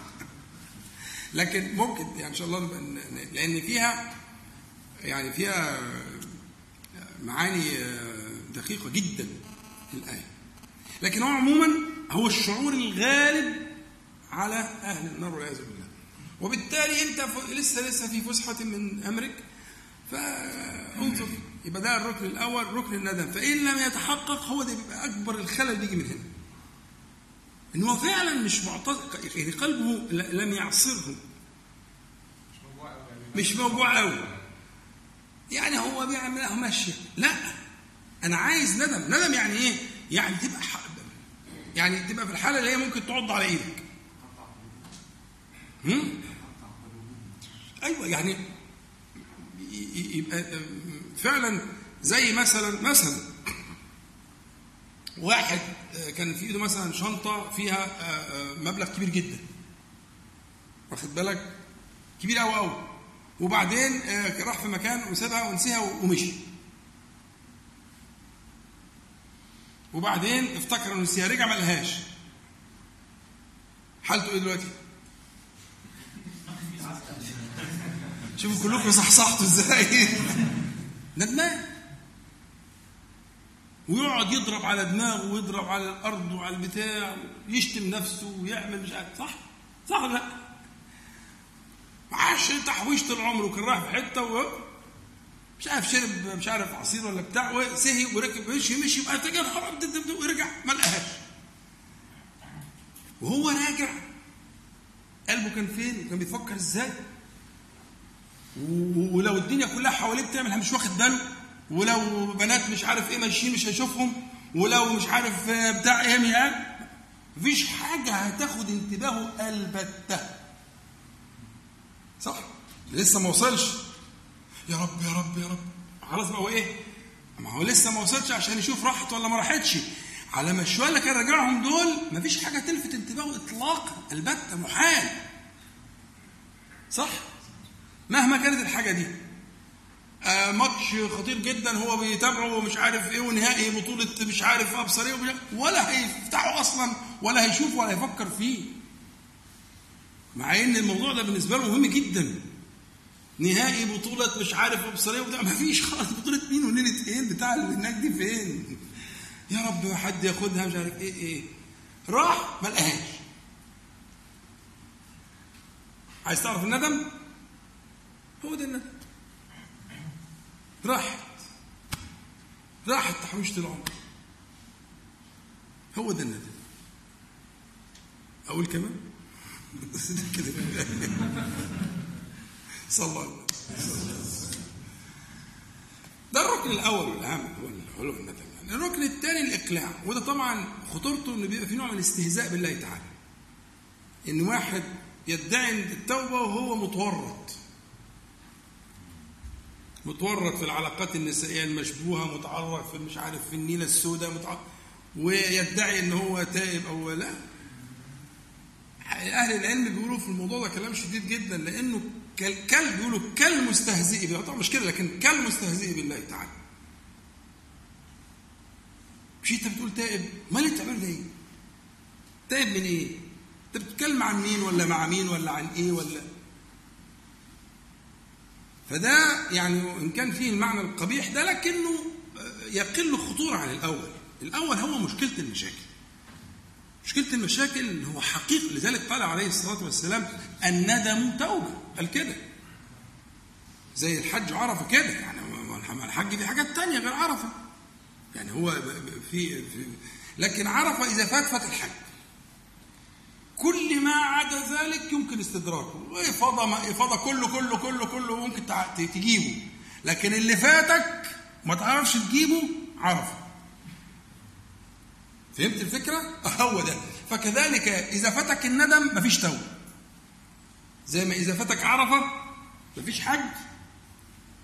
وكل ما عداه يمكن استدراكه فكذلك. نفس الفكرة هي نفس الفكرة. تأتي الركن الثاني زي ما قلت لك هو قبحته في إن هو أو قبحه في إن هو آه، في معنى الاستهزاء. شكل مستهزئ كده. ها؟ فلا بد من الإقلاع. لمن يدعي التوبة أو من يريد التوبة لابد من الإقلاع الركن الثالث اللي هو العزم في المستقبل. والعزم المجرد عن سد الذريعة ما يعتبرش عزم. العزم شرطه شرطه إن هو يكون العزم على سد الذريعة. لأن أغلب المعاصي بيبقى لها مقدمات. ولذلك ربنا تعالى يقول لا تتبعوا خطوات الشيطان. ولم يقل لا تتبعوا الشيطان. ففي مقدمات.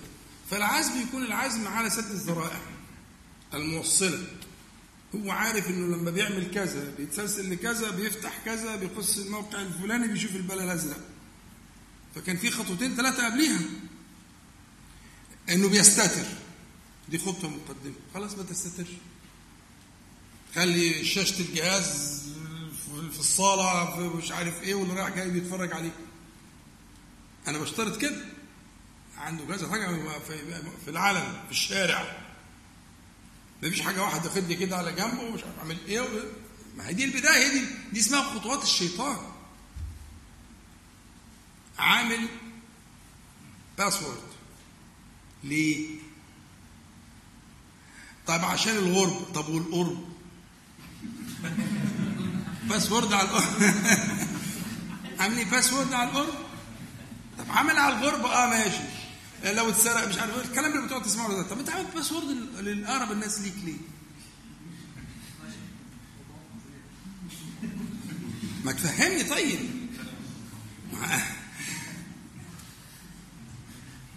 ما هي دي اسمها خطوات الشيطان. اسمها خطوات الشيطان. ما بيهجمش كده على طول. هو بيقعد يخطط يخطط يخطط يخطط لغاية لما يوصل على طول بالذات مع الناس الصالحين اللي زيكم. مش هيقول لك تعالى نصيع. يبقى شيطان غشيم وغبي. مش فاهم حاجة. ما خدش أي دورات ولا تعلم ولا في أي حاجة خالص. اما هيشتغل يقول لك تعالى نصيع ده؟ ما- ما أنت ما ينفعش تعالى نصيع أصلا. مش لايق عليك يعني. لكن هو هيوصل للغرض ده. إزاي بقى؟ زي ما قلت لك. أول حاجة بالباسورد عشان تبقى إيه؟ أول حاجة بالاستتار. طب ليه استتار؟ خليك وهكذا. فاهمين الفكرة؟ يبقى الحاجة الثالثه اللي هي مسألة الإيه؟ العزم على المستقبل والعزم لازم يشتمل على سد الذريعة. ده اللي أنا بقوله. اللي وصلنا الموضوع سد ذريعه قفلوا ابواب الشياطين. ما يبقالكش باسورد ما يبقالكش استتار. ما يبقالكش أوضة مش عارف إيه بتاعت إيه ضلمة إيه مش عارف كل الاونطه دي معروفة. اصحى بقى خليك ناصح. هو إيه ده؟ نضحك عليك لغاية إمتى؟ فوق روح ناوي تفوق ولا إيه؟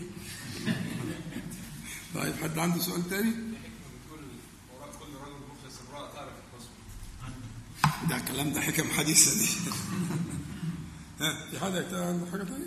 اتفضل سؤال بس كان في حديث اللي هو النبي صلى الله عليه وسلم لما عرضت عليه الصباع هو صلى الله عليه وسلم يعني يعني عاد إلى اهله وعشان عاد وكانه عليه اثر بلد لو ذكرت حضرتك آه فقلت ان هو في لا هو هو الحديث ده مركب من حديثين. ده الخطأ الشائع إن الناس مركبة حديثين مع بعض. لكن هو آه، لما أقامهم آه، في آه، مقامهم بعد ما أقيمت الصلاة الحديث ده في الصحيح ده في مسلم. ده في مسلم. لكن الحديث ده ما فيش فيه ذكر امرأة. الحديث الثاني من من رأى من امرأة شيئا يعجبه فليأتي أهله فإن ما عندها عندها. ده حديث ثاني. ففي ناس اختلط عليهم فجعلوا من الحديثين حديثا واحدا وإن اللي راه هو حضرة النبي عليه الصلاة والسلام وإنه دخل فاغتسل والكلام ده صحيح ده حديث وده حديث. الحديث الأولاني إن هو بعد ما أقيمت الصلاة دخل فاغتسل عليه الصلاة والسلام.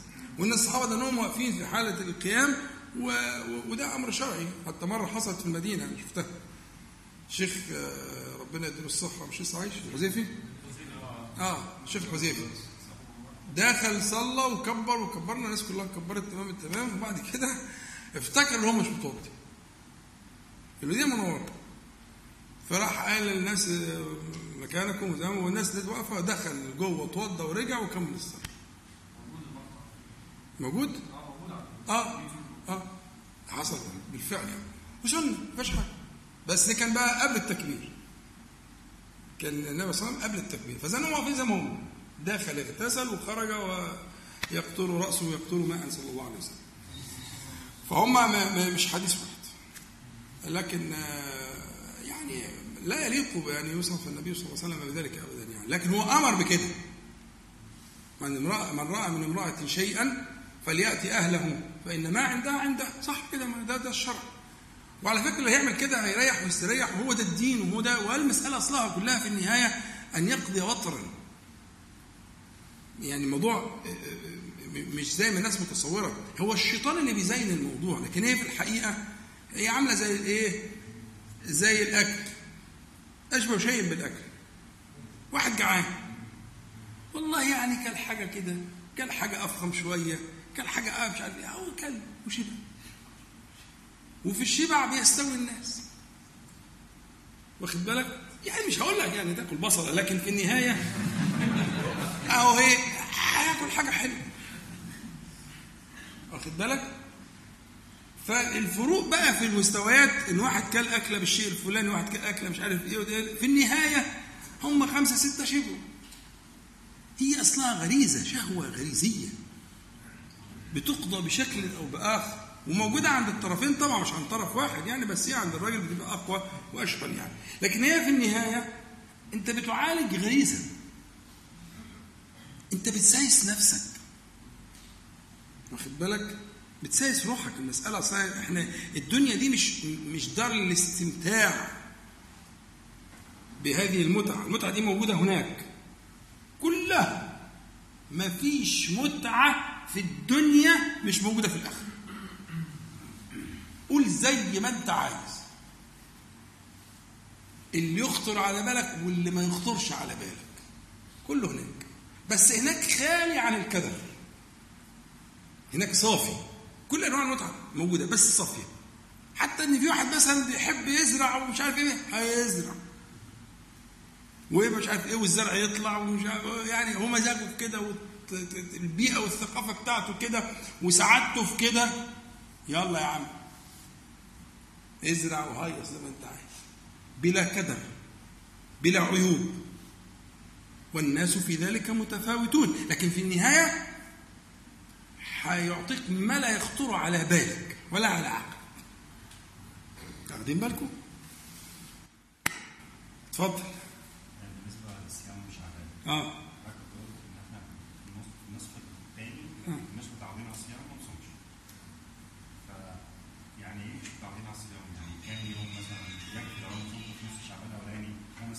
ولو صمت يوم واحد. المهم إنك أنت لا تنشئ الصيام انشاء. لو حتى كنت ناوي بس في أعذار منعتك المهم ما- تنشئوش انشاء في النية والفعل في النصف الثاني من شعبان. مفيش حد أدنى يعني. لا ما فيش. وهو الحديث حتى الحديث هو في حديث صحيح بس الحديث ده يقول إن هو شاذ. حديث شاذ اللي هو في النهي عن الصيام النصف الثاني من شعبان. خلاصة الموضوع موضوع شائك شوية من ناحية الفقه والحديث. هو لكن خلاصته ان هو حديث شاذ.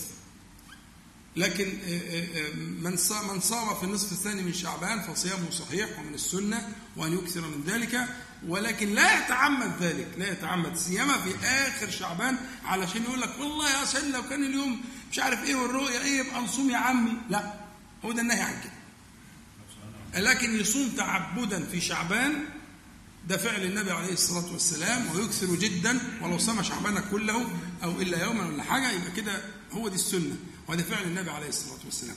فلو فاته شيء من في أول النصف الأولاني فاستدركه في النصف الثاني فهو أقرب للسنة إن شاء الله. تفضل. المخاطب بقول لا إله إلا أنت. ما ممكن لا إله إلا هو. صحيح. وبتقول دي وبتقول دي والاثنين موجودين والاثنين سنة والاثنين في القرآن الكريم. وأنت محتاج دي ومحتاج دي. آه بس أنا المقام اللي كنت بتكلم فيه مقام الخطاب. لكن مقام ال- ال- الغيبة مطلوب في مواضع وله في السياق وده الفرق بين السياقات المختلفة. في سياق أنت بتحتاج فيه ده وفي سياق بتحتاج فيه ده. بس ده بقى عايز شرح لكل سياق. والاثنين موجودين في القرآن وفي السنة. خلاص؟ فعندي لا إله إلا الله وحده لا شريك له له الملك وله الحمد له له له له له صح مطلوب. وعندي لا إله إلا أنت سبحانك إني كنت من الظالمين مطلوب. ده سياق وده سياق. وهنا في السياق مطلوب الخ- الخ- الخط- الخطاب وهنا في السياق مطلوب مطلوب الغيب. هنا بقى اللي بيفرق السياقات. ودلالة السياق السياقات هي من أقوى القرائن العربية. إن السياق يبقى هنا المطلوب فيه الشهود والثاني مطلوب فيه انك تيجي على جنب كده. وتبقى يعني مش أقول مخزي يعني؟ مش عايز لكن اللي بتبقى كده دي السياق بيقول كده. السياق بيقول أنت أنت. وحدك. لا شريك لك. لا شريك له. دي مطلوبة ودي مطلوبة. ده السياق وده السياق اتفقنا؟ تمام. اتفضل. حضرتك بخصوص الصلاة اللي هي ال- الإمام خرج اتوضى ورجع تاني. آه. حصل لما بيرجع بيبدا من الأول فهل هي دي حاجة شرعية ولا هو فيها خلاف ممكن يعني إيه من الأول؟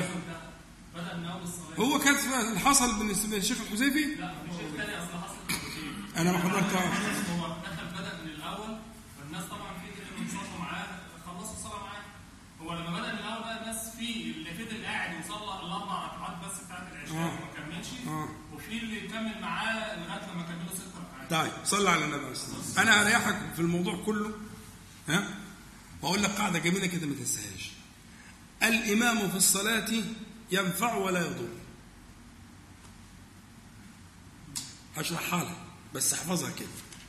الإمام في الصلاة إمام الصلاة ينفع ولا يضر. يعني إذا أحسن إن- انتفع ال- ال- ال- المأمومون. وإذا ساء فعليه سرح. دماغه راحت بعيد. لخبط؟ انتقد وضوءه.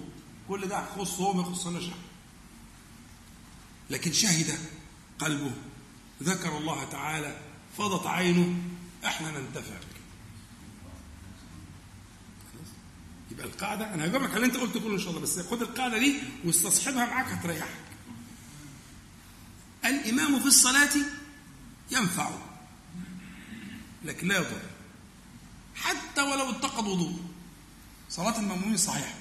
حتى لو هو أصلا داخل الصلاة جنب وبتسأل السؤال ده كتير. صح الفجر ومش عارف إيه وصلى بالناس وبعد اكتشف إنه جنب الساعة 11 يا عم صلاة الناس صحيحة أنت ما تزعلش. مشكلة عندك أنت. والناس كانت وراه كتير وصلى مش عارف إيه والجامع كان مليان وبتاع. لا، صلاة الناس ولا ولا ولا تعمل أي مشكلة ولا تقول لحد يعيد صلاة ولا كلام من ده. أصلا أصلك أنت تنفع ما تضرش. المشكلة بقت مشكلتك أنت بقى. تعالى نشوف نعمل إيه ونسوي إيه وتتعيد الصلاة وحاجات زي كده. تمام؟ فدي القاعدة المريحة. تمام؟ الحالة اللي أنت بتقولها دي عندنا احتمالين. أنا ما أعرفش الحالة كانت إيه. عندنا احتمالين. إن هو أصلا دخل الصلاة يعني آه محدث واخد بالك؟ حدث أصغر ولا حاجة. أو إن هو أحدث في أثناء الصلاة. دي بقى فيها فرق وفيها حكمين. فلو هو اكتشف في أثناء الصلاة أو افتكر في أثناء الصلاة أنت بتقول انه خرج في أثناء الصلاة. بعد الركعه آه يعني صلى ركعة. نعمل إحنا إيه؟ ما أنا هقول لحضرتك هقول لحضرتك هو هو لو لو لو كان أحدث في أثناء الصلاة يستخلف. السنة إنه يستخلف. بس يستخلف قبل ما يتحرك بعد الحدث. بمعنى وبعد ما رجع الاستخدام لا لا لا لا مش كلام ده لا ده حصلت معايا. ما أنا بقول لك ده مش موفق ده مش موفق لا لا مش موفق مش موفق اللي بيحدث الإمام اللي بيحدث في أثناء الصلاة يستخلف. بس يستخلف إيه؟ قبل ما ينتقل محدثا. يعني واحد مثلا أحدث وهو راكع. يستخلف وهو راكع. يقول له اللي وراه ما هو ليالي منكم أولو الأحلام والنهى المفروض اللي واقفين ورا الإمام دول يكونوا أكتر ناس آه، عندهم فقه وعندهم آه، حفظ للقرآن الكريم وفقه في في ال- في الفقه. فيقوم ساحب واحد من وراه يقول له أتم الصلاة فإن قوم محدثون وهو راكع. والتاني يتقدم وهو راكع أو يقول يرفع ب- هو بقى يقول سمع الله لمن حمده اللي هو الطاهر مش اللي أحدث. دي اسمها طريقة الاستخلاف. ودي سهلة ده اللي أحدث في أثناء الصلاة. ما يرجعش بعد كده يقول ارجع بقى. لأن لا ما أنا هقول لك. ده بقى صاحبنا ده هيروح يتوضى يلحق الجماعة مسبوقا. مش هيرجع اللي فات اللي فات ده فسد اللي هو صلى ركعة وأحدث بعدها فهي ركعة فاسدة. خلاص. يبقى هنا هينشئ الصلاة انشاء جديدا. فلحق الجماعة أهلا وسهلا يصلي معاهم. ما لحقش الجماعة يصلي وقت ما يصلي لكن ما يرجعش بعد ما اتوضى يقول لصاحبنا ارجع لا. لا دي بقى ما دي لا موجودة لا في الفقه ولا حتى في النكت. يعني مش ولا متصورة أصلا. إن هو يبقى يقول له ارجع. لا يعني ده, بقى يعني دي مش عايز أقول إيه يعني. ما تجيش أصلا يعني. بس خلاص كده اتفقنا؟ لا اتفضل. اتفضل. الله عليه الصلاة والسلام. نعم دي مسألة تانية اللي هي مسألة الائتمام بإمامين في صلاة واحدة. اللي أنت بتقوله ده جواز الائتمام بإمامين في صلاة واحدة وده حصل لما النبي عليه الصلاة والسلام صلوا على النبي عليه الصلاة والسلام. يا جماعة قاعدين معاكم. لما ذهب إلى بني عوف بن مالك ليصلح بينهم وقال لبلال لأنه كان متوقع أن يحصل تأخير أنه إذا حان وقت الصلاة فأقم الصلاة ومر أبا بكر فليصلي بالناس وده اللي حصل فعلا. ولما جاء النبي صلى الله عليه وسلم كان لسه في الركعة الأولى في- القراءة. فجعل الناس يصفقون وهو أبو بكر كان لا يلتفت. فلما زادوا جدا التفت. فرأى النبي صلى الله عليه وسلم. فهم بالرجوع فأشار له النبي صلى الله عليه وسلم أن يبقى. فرفع يديه وحمد الله تبارك وتعالى ورجع وتقدم النبي صلى الله عليه وسلم وصلى بالناس وده؟ دليل بيستخدموه ال- الفقهاء على جواز الائتمام بإمامين في صلاة واحدة ودي بتحصل عندنا إحنا في صلاتنا في إيه؟ إن مثلا مجموعة كانت بتصلي مسبوق ستة سبعة ثمانية عشرة بيجي واحد فيهم وآدم يقوم أمامهم هم يصلوا دي فيها خلاف في الفقه. يصلوا مؤتمين به يعني دلوقتي في سبعة ثمانية مسبوقين وال- والإمام سلم قاموا السبعة دول ممكن يأتموا على قول من قال ممكن يأتموا بواحد فيهم. بأسبقهم في الصلاة اللي هو صلى آه، آه، أكثر عدد من الركعات. أو إذا كانوا متساويين يبقى كل واحد أي واحد فيهم. فيصير إماما ثانيا في نفس الصلاة. ودليلهم في كده هذا الحديث وهذا الفعل. أن يأتم المصلون بإمامين في صلاة واحدة. دي مسألة بقى دكتور محمد. المأمومين. خلاص إحنا صلينا أربعة. إحنا يقين إن أربعة الرجال أنا يعني إحنا عملنا اللي قاعد يقين إن أربعة خلاص قاعد مش هيصلي خمسة والستة معاه اللي هو بالنسبة له هو الرابعة الشخص اللي قال للراجل يرجع ده؟ مأمومين مأمومين أيوة. إحنا إحنا بنصلي وراه أيوة خلصنا الأربع ركعات بتوع العشاء. أيوة مش الأفضل إن إحنا نفضل جالسين ولا نقعد نتابع معاه الخمسة والستة؟ لا لا طبعا ده تبطل صلاتك. صح كده؟ صلاتك هتبطل أنت لو قلنا الناس اللي جابوا الخمسة والستة قلنا لهم صلاتكم باطلة بط... صلاة. الله يفتح عليك. أنا آسف. 100 100 أنت كده 100 100 أصل اللي شوف أقول لك حاجة اللي اللي اللي يصلي خمسة ما ينفعش في خطأ اللي يصلي صلاة خامس آه، ركعة خامسه أو سادسة يراها خامسه أو سادسة بطلت صلاته. هتقول قوله حلو. آه، اللي شاكك ماشي. آه لكن واحد متأكد إن الصلاة دي إن الركعة دي خمسة يقعد ويسيب الإمام يجيب الخمسة. ما هو في واحد ما تقول يجي في- الركعة الرابعة ويروح طالع يجيب الخمسة. الناس تقول له سبحان الله سبحان الله. هو طبعا إيه؟ يعني هو دماغه كده. هجيب الخمسة هجيب الخمسة. أنت متأكد إن دي خمسة؟ اوعى تتابعه اقعد استنى لغاية لما يصلي الخمسه لكن لو تابعته صلاته صحيحة فصلاتك أنت باطلة. لو جبت تابعته أنت بالخمسة هو معذور بالنسيان أنت مش معذور. ها؟ ما هو أنت أنت المشكلة بقت عندك أنت الخطأ عندك أنت مش عنده هو. هو لا لا يضرك في إنه جاب خمسة. يعني هو جاب خمسة لا يضرك في صلاتك. فعلا صح. لكن انت دلوقتي جبت الخمسة ليه وانت متأكد يقينا ان دي الخمسة؟ لا تتابعه إنما جعل الإمام ليتم به فيما كان صحيحا من صلاته في اعتقاد المأموم. أما غير كده فلا. والله أعلم.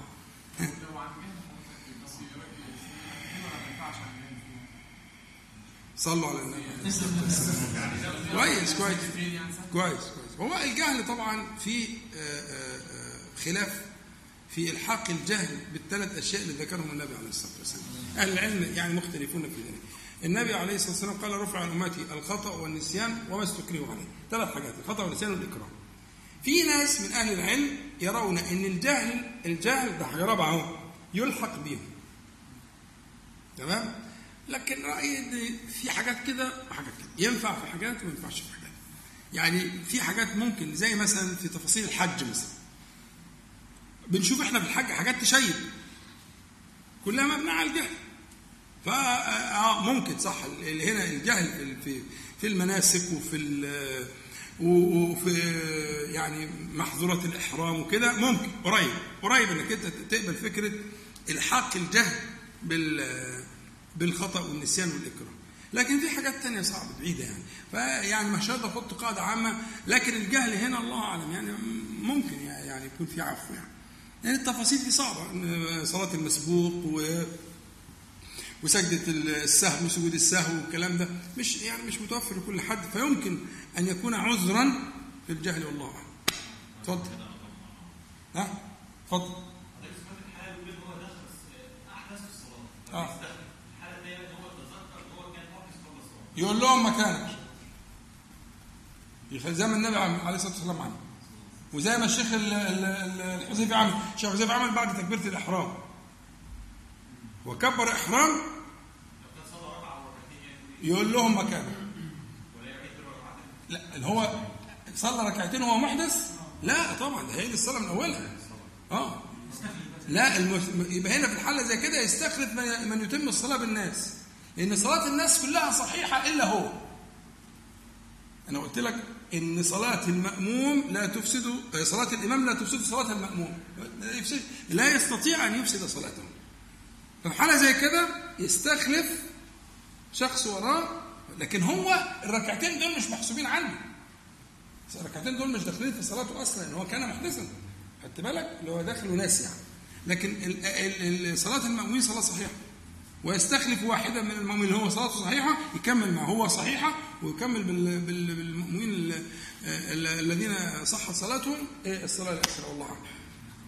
اتفضل. نختم. طيب. إحنا سعداء بيكم ولقاء جميل وربنا يتقبل منا ومنكم. نسأل الله العلي القدير أن ينفعنا جميعا بما قلنا وما سمعنا وأن يجعله حجة لنا لا علينا يا رب العالمين.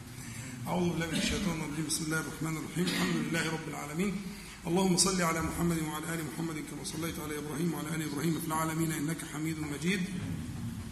اللهم بارك على محمد وعلى آل محمد كما باركت على إبراهيم وعلى آل إبراهيم في العالمين إنك حميد مجيد. اللهم اقسم لنا من خشيتك ما تحول به بيننا وبين معاصيك ومن طاعتك ما تبلغنا به جنتك ومن اليقين ما تهون به علينا مصائب الدنيا. اللهم متعنا بأسماعنا وأبصارنا وقوتنا ما أحييتنا واجعله الوارث منا واجعل ثأرنا على من ظلمنا وانصرنا على من عادانا. ولا تجعل مصيبتنا في ديننا ولا تجعل الدنيا أكبر همنا ولا مبلغ علمنا ولا تسلط علينا من لا يرحمنا. اللهم ربنا آتنا في الدنيا حسنة وفي الآخرة حسنة وقنا عذاب النار. اللهم صل على محمد النبي وأزواجه أمهات المؤمنين وذرياته وأهل بيته كما صليت على آل إبراهيم إنك حميد مجيد. والحمد لله رب العالمين. نقول جميعا سبحانك اللهم ربنا وبحمدك أشهد أن لا إله إلا أنت أستغفرك وأتوب إليك. السلام عليكم ورحمة الله.